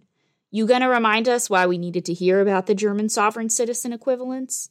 Well, I mean, the obvious answer is that many Reichsbürgers slot right into Q and COVID conspiracy beliefs. But the other reason is because I wanted to remind you that the Reichsbürgers got theyself in some real hot water at the end of 2022. Next, police have made 25 arrests against members of a far-right terror group suspected of planning an attack on Parliament. More than 3,000 officers took part in early morning raids. Let's go live to Berlin. We can speak to our correspondent, Damien McGuinness. Yeah, well, this is the largest anti-terror raid uh, Germany has ever known, Nuala. So what we're talking about, 3,000 officers nationwide, uh, dozens of raids, including in army barracks. And that's because this is a far-right uh, group known as Reichsbürger, and uh, literally translated citizens of the Reich. And what they believe in, they don't, they want to undermine the modern German state. They want to overthrow the government, and they want to found a state based on the German Empire or Reich from 1871. Some of the people involved in this movement, some of the people arrested, the 25 people arrested, uh, were former officers, former soldiers. One of them was a former member of the National Parliament here in Berlin. Uh, she was working as a judge until she was arrested. Uh, there was also a minor aristocrat who was thought to be the ringleader of this. This, this movement has some quite high profile figures, uh, some of whom are armed, some of whom have access to weapons, and that's why it's being taken incredibly seriously. And as the BBC reporter goes on to note, all of this weird stuff is very closely intertwined in Germany today. Yeah, it is interesting. There are links to the US conspiracy movement QAnon. Uh, this, though, this movement, the Reichsbürger movement, the Citizens of the Reich movement, goes back to the 80s. So this, this has been going for decades. We have times in Germany where they seem to be uh, more active, other times when they seem to be less active. What we've seen over the last few years, and particularly during the pandemic, is that all sorts of different groups, very disparate groups, including anti-vaxxers, COVID deniers, far-right extremists, uh, all coalescing around this Reichsbürger movement in a way, really, to, to say that the German state is not legitimate. And I think there are links to the US, this idea of a deep state. What the people of this movement talk about, they say that Germany isn't a real country. Modern Germany is, in fact, a company, a firm, they call it, that's run by the US or by the Allies. And they say that the real Germany is the one that was before the First World War. And that's what they want to get back to. They don't recognize the German state. These people refuse to pay taxes. Regularly, you have shootouts with police in, in houses uh, in some parts of Germany. So this is something that does ebb and flow. But I think the fact that there's been so much going on in the US connected to certain conspiracy theories, and particularly linked to the pandemic, and you know, a, a small but radical movement within Germany of people who say that the vaccine is the problem and not COVID itself. And even though these groups are very small and very fringe, some of them are quite radical. And what we're seeing, according to police today, and certainly according to what we've seen over the last few years, is that some of these people are prepared to use violence to do what they think is the right thing, which they, they believe they want to overthrow the German state. They just don't believe in the legitimacy of modern Germany. That's why they're seen as such a danger. There's more QAnon in the rest of the world as well, but it's time for us to come home. To review the state of Q and attendant conspiracies like Stop the Steal, to see how they're changing, how they're staying the same, and to hopefully get a glimpse into what the future of our most insane homegrown political conspiracy theory will look like.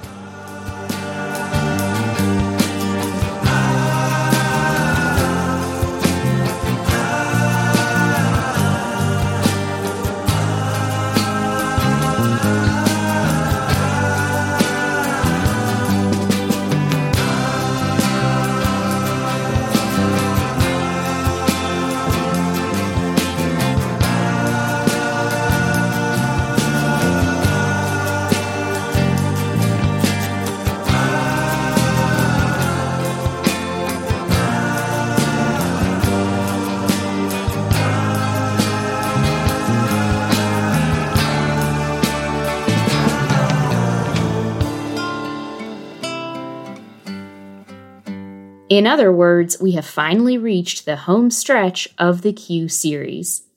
Key wrecked.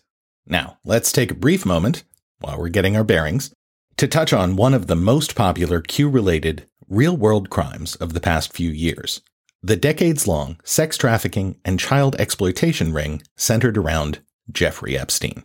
We don't believe any of you need much of a refresher on this topic, but Epstein, of course, is the financier and friend of the powerful, including both Bill Clinton and Donald Trump, who had managed for decades to avoid facing serious charges relating to his extensive, ongoing habit of soliciting girls as young as 14 in both Florida and the U.S. Virgin Islands for whatever sex act suited his repulsive fancy. He was brought up on charges and received a slap on the wrist pseudo punishment for these crimes in the 2000s.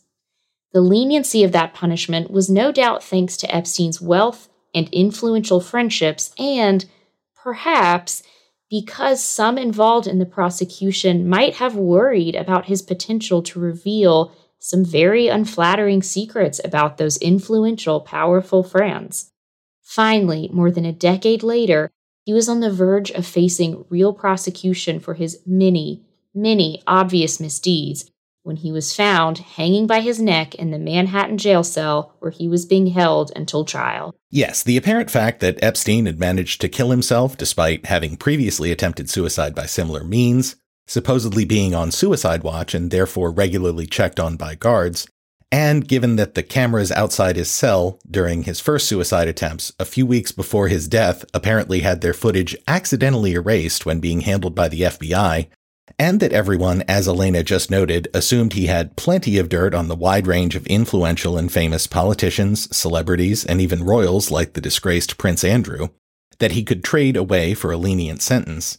All of this made many, even your level headed and conspiracy averse host, suspect that something might not have been on the up and up about this particular piece of shit taking the easy way out in his cell.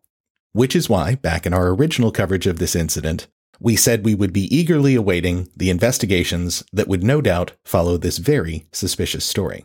In the intervening years, those investigations have largely concluded, and some other stuff has happened that bears on the conspiracy theory angle, so let's take a quick look at what we didn't know then. First, it seems clear that Epstein, whether he killed himself or not, was unquestionably suicidally depressed. No one outside of the QAnon true believers, and maybe Tucker Carlson, wants to argue that the first suicide attempt was some sort of botched initial effort to silence Epstein, a version of events that would require the victim himself to have stayed mum about his own violent attempted murder until the same malevolent forces fixed their mistake two weeks later. If we can all agree that he tried to kill himself at least once, and again, there's no reason not to believe that, then we can acknowledge that this scumbag had, in his very recent past, concluded that his remaining life wasn't much worth living. A conclusion that we would have trouble finding fault with. Well, Elena, we said it's an interesting conspiracy theory, not that the death of Epstein was a great loss, or a loss of any kind. Fuck that guy. Glad he's dead. On to the second point. The investigations turned up plenty of very run of the mill dereliction of duty on the part of the guards who were tasked with keeping Epstein's body and soul together, including dorking around on the internet instead of making their scheduled every half hour checks on Epstein and the others under their charge, and failing to notice little tells like Epstein's leaving a scheduled meeting with his lawyers to call his mother, who had been dead for more than a decade in 2019. And that shitty work ethic combined with other contributing factors like staffing shortages at the Bureau of Prisons, made this sort of scenario not just possible, but possibly inevitable. There are other interesting details the AP reported on a few months ago, including that in the aftermath of the incident, the Bureau of Prisons was more concerned with PR spin that would keep them from looking too bad than they were with even informing the prosecutors of what had happened. That report also conveys the weird, gross, deeply sad fact that Epstein had apparently reached out to his fellow sexual abuse monster and prisoner Larry Nassar, the guy who molested hundreds of young, trusting athletes in his role as team doctor for U.S. women's gymnastics. And even that gymnast groping piece of shit wasn't willing to talk to Epstein, returning the handwritten letter unopened. Talking about this story makes our collective skin crawl. The point is, as is so often the case, the evidence doesn't seem to lean toward a deliberate conspiracy, but rather toward the all too common cause of so many fuck ups human laziness plus incompetence.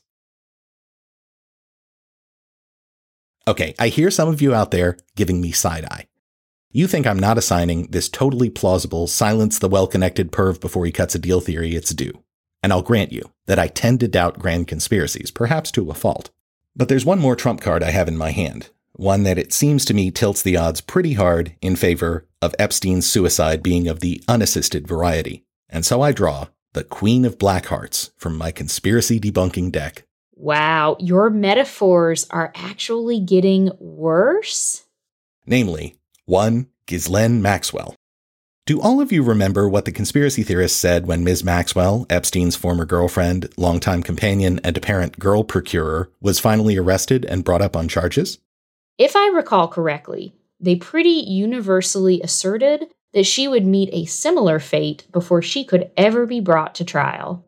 Right. And if the conspiracy to assassinate Epstein was real, that would be the only outcome that could possibly make any sense. After all, if this mysterious cabal, whose members remain unidentified, Though you can be pretty certain that Hillary Clinton factored into every one of these imagined schemes, can't you? If Hillary and company had felt the need to shut Epstein up before he spilled the beans, then obviously they would have to do the same to his lady aide de camp, right? I mean, as was amply demonstrated at her trial, Maxwell was mingling with the rich and powerful, both at Epstein's side and on her own as a prominent socialite. And as the nauseating testimony of victims proved, she routinely prepared mid teens girls for their roles as sexual servants to Epstein and his powerful friends, up to and including molesting them herself. And yet, there she is, in the jail cell, where she'll probably spend the next 20 years, still breathing, and without having traded her supposed secret knowledge for any kind of sentence reduction. Almost as if she didn't have the secrets and evidence she would need in order to get a lighter sentence. Meaning perhaps Epstein, too, didn't have the dirt. Or at least the receipts. To trade for his freedom. And therefore, he came to believe his only way out was taking advantage of the shitty work ethic and short-handedness of his jailers to exit on his own terms before the wheels of justice ground him to a pulp. I admit, there's still a shadow of doubt lingering over the Epstein story, and it's conceivable that something else we don't know about happened. After all, we're not talking a flat earth level of impossibility here. Still, I currently don't see a good reason to believe that the presumed conspiracy actually happened. On the other hand, I'm often wrong, so we'll see if anything else shakes out over the coming years. Now that we've dealt with pretty much the only story that actually makes the QAnon worldview sound vaguely plausible, let's get back to seeing how Q beliefs are continuing to fuck things up from sea to shining sea. Wait, what is that fast moving orange blur I see in the distance, kicking up a cloud of dust? What are you talking about? Oh, actually, yeah, I do see that. What is it? Why, it's. It's.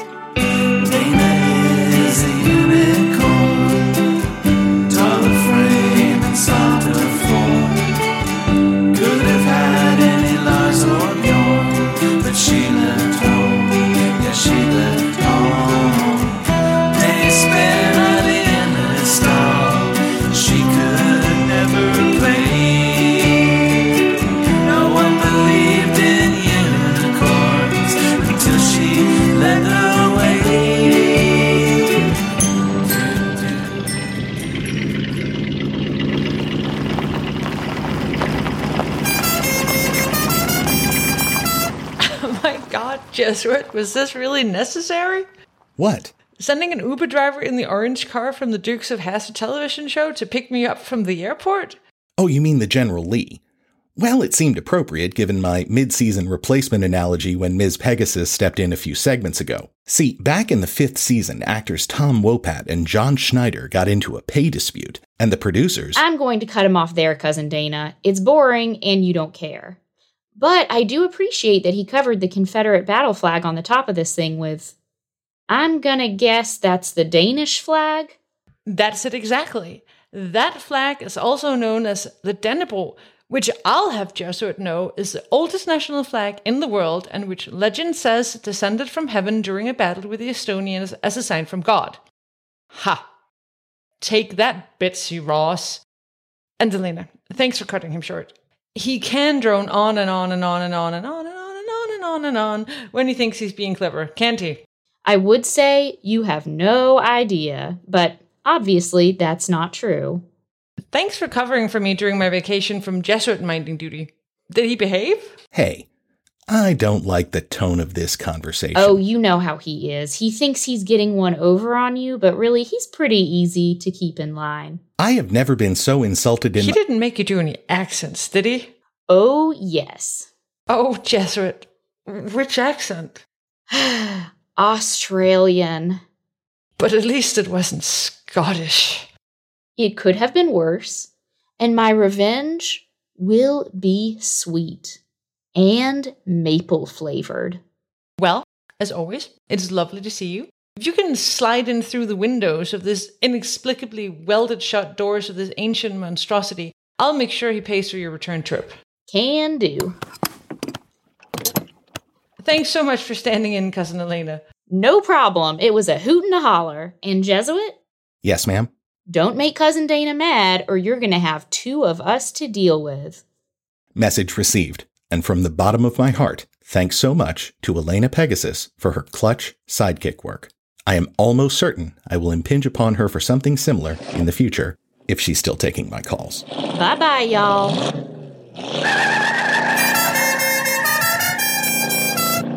Was the Dixie horn melody necessary? I know. I know. but it's a well known signature of that particular fictional vehicle, and I. Never mind. Please skip it. Let's just get down to business. What did I miss? A bunch missed month long vacation, but we were starting to talk about the latest and greatest stupidity that QAnon beliefs had led its stalwarts to inflict on normal people. And I can't think of a better location to start with than the QAnon obsession with an unassuming Texas butterfly refuge. Butterflies? I, I was away just long enough to forget how stupid these stories are. Welcome back, Dana. If you're a QAnoner, you need something new to keep you interested as the months and years go by. No place is beyond suspicion, including butterfly sanctuaries, including the National Butterfly Center, a private nature preserve down in Texas's Rio Grande Valley. Marianne Wright is the executive director of this place that you go to see butterflies. Sanctuary for hundreds of butterfly species. It's also a frequent target of conspiracy theorists.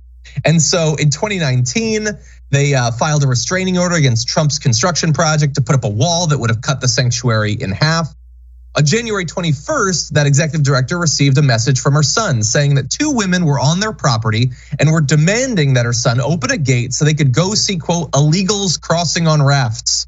The woman, Wright later claimed that an affidavit said that they were a congressional candidate and a Secret Service agent. They were, in fact, a congressional candidate. Kimberly Lowe, who you can see a photo of right here, and Marianne Wright said immediately we knew what this was about. It was an echo and reiteration of the lies Steve Bannon's Rebuild the Wall campaign published and promoted against us for years. So before they thought that this butterfly sanctuary was like, like the underground railroad for uh, undocumented immigrants. Now they think it's a center for uh, child sex trafficking. I've been to that butterfly sanctuary, and you know what I saw there? Butterflies. I didn't see any kids being sold. I saw a desert tortoise. I saw some cool birds and stuff, mostly butterflies, and that was pretty much it. That's a pretty solid synopsis, but the New York Times back in February of 2022 laid out a more thorough, just as ridiculous outline of this scenario and how it happened. Briefly, you remember Trump's stupid border wall? I do indeed. And you remember how Mexico was going to pay for it? And then that didn't happen because, obviously. But it was still very important to Trump that he build as much Great border wall. Going to be a very tall wall, very strong wall, very powerful wall. It's going to be such a beautiful wall. It's going to be so big. It's going to be so powerful. It's going to be as beautiful as a wall can be. I've got to make it beautiful because maybe someday they'll name the wall the Trump wall. Who the hell knows? As possible, and he did indeed get some movement there. According to the BBC, by October 2020, nearly at the end of his term, Trump's efforts had yielded 350 miles of additional barriers built where existing structures were already in place, plus 15 miles of completely new, big, beautiful wall. And without getting into the fact that this sort of wall is considered largely ineffectual by experts on immigration since it does nothing to impact those who fly, drive, or otherwise enter the US legally and just overstay their visas, and has no significant impact on the drug shipments that mostly cross through regulated border checkpoints along with billions of dollars worth of other goods. Oops, too late. You got into it. Yeah, but we're moving on because we're less interested in the wall itself than in the fanaticism and grift that surrounded the wall project. Which, of course, means that now we have to mention Trump former advisor and walking nightmare fuel Steve Bannon, who, in addition to fomenting support for homegrown fascism, spent the Trump years raising funds to build more. Uh, how did you put it, Dana? God damn it. Big, beautiful wall. Yeah, he put together a nonprofit cleverly titled We Build the Wall and built scared nanas and peepaws across this great land of ours of more than $25 million based on assurances that their grandkids wouldn't have to have quinceañeras or some shit and then he and his buddies pocketed so much of those funds that they were brought up on fraud charges. President Trump's former chief strategist, Steve Bannon, had a court hearing today on the money laundering and fraud charges against him. Bannon is alleged to have siphoned a million dollars from a crowdfunding effort to build a wall along the U.S. Mexico border. According to prosecutors, he used that money to cover personal expenses. Bannon has repeatedly called his arrest Trump uses this term all the time, so why why doesn't Bannon? Nothing more than a political witch hunt. You may remember man of the people Bannon being arrested on those charges in 2020 while lounging on a 150 foot yacht owned by a Chinese billionaire. Yeah. Smash those globalist elites, Steve. Of course, Bannon would suffer no consequences as he would be pardoned by the lame duck president right before Trump threw his Hail Mary coup attempt in the final seconds of the clock. And since then, Bannon has naturally gone right back to his job of spreading bullshit to hopefully confuse enough people that Trump might squeak through another win and really fuck things up. This is all so bleak when you lay it out like that. Indeed. But we said all of that just to explain this whole butterfly sanctuary thing. See, the refuge in question sits along the Texas Mexico border, smack in the middle of some of the land where Trump first wanted to build, and adjacent to private land where Bannon's We Build the Wall farce wanted to erect some of its. Oh, Dana, sorry. How did you say it? I just can't quite recall. This is the last one. The last one. Big, beautiful wall. I'm not going to make her do it again. Savor it, Strainiacs. So, over the years since Trump first proposed his wall path through the butterfly sanctuary, the place has been subject to more or less constant online and in person harassment from wall enthusiasts and Q loons, including one Brian Kolfage, one of Bannon's buddies, a veteran and promoter of mass childhood sex trafficking narratives, whom the New York Times story on this kerfuffle quoted thus. During the wall funding campaign, Mr. Kolfage repeatedly attacked the Butterfly Center on social media. Instead of enabling women and children to be sex trafficked like the Butterfly Sanctuary representatives, we are taking action. This is a war for control of the most powerful country. Read one post from his Twitter account in 2019. This stupidity culminated with a visit by a Q friendly congressional candidate who got into a physical altercation with the sanctuary's director after she and a fellow Q nut were denied entry when they demanded to tour through the stretch of the Rio Grande that abuts the refuge's property. This led to temporary closure of the sanctuary, during which other absolutely self assured, spittle flecked buffoons, like this guy, railed against the unprecedented damage, the failure to build a big, beautiful wall. Wait, you weren't going to make me say it again. I didn't. I copy pasted one of the earlier times I made you say it. Read the fine print on your contract, unicorn. What contract? Six years ago, you mailed me a bar napkin where you had scrawled two checkboxes and the choices do lines for my show forever, or acknowledge you kick puppies. And then suddenly I was saying nonsense into a microphone. Details, details. So this guy is so mad at the butterfly people, and of course, Sleepy Joe Biden, that in his February 2022 video, he actually tries to add a note of irony to his boiling, if poorly thought through rage. Not that he's quite up to the task. Down to Bentsen State Park to look at the end of the wall where Joe Biden stopped building the wall. And this place, the Butterfly Center, uh, they said they were afraid. They had some credible threats that something was going to go on. So we came down here and we want to join our voices with the Butterfly Center and say we stand against the credible threats of the cartels uh, trafficking children through the Butterfly Center. And we demand, we call on Joe Biden to close this border down to protect the butterflies because we all care about butterflies. I mean, you know, the children that are being sold, these shoes were from one of the children that was trafficked across. This wristband was from one of the children that was trafficked across, smaller than my four year old daughter's arm. But what really matters to the Democrats are the butterflies. And so we unite with them. If that's what it if that's what it's going to take to shut this border down, we unite with them and say, protect the butterflies, Joe. Close down the border. Because we know you don't care about the kids.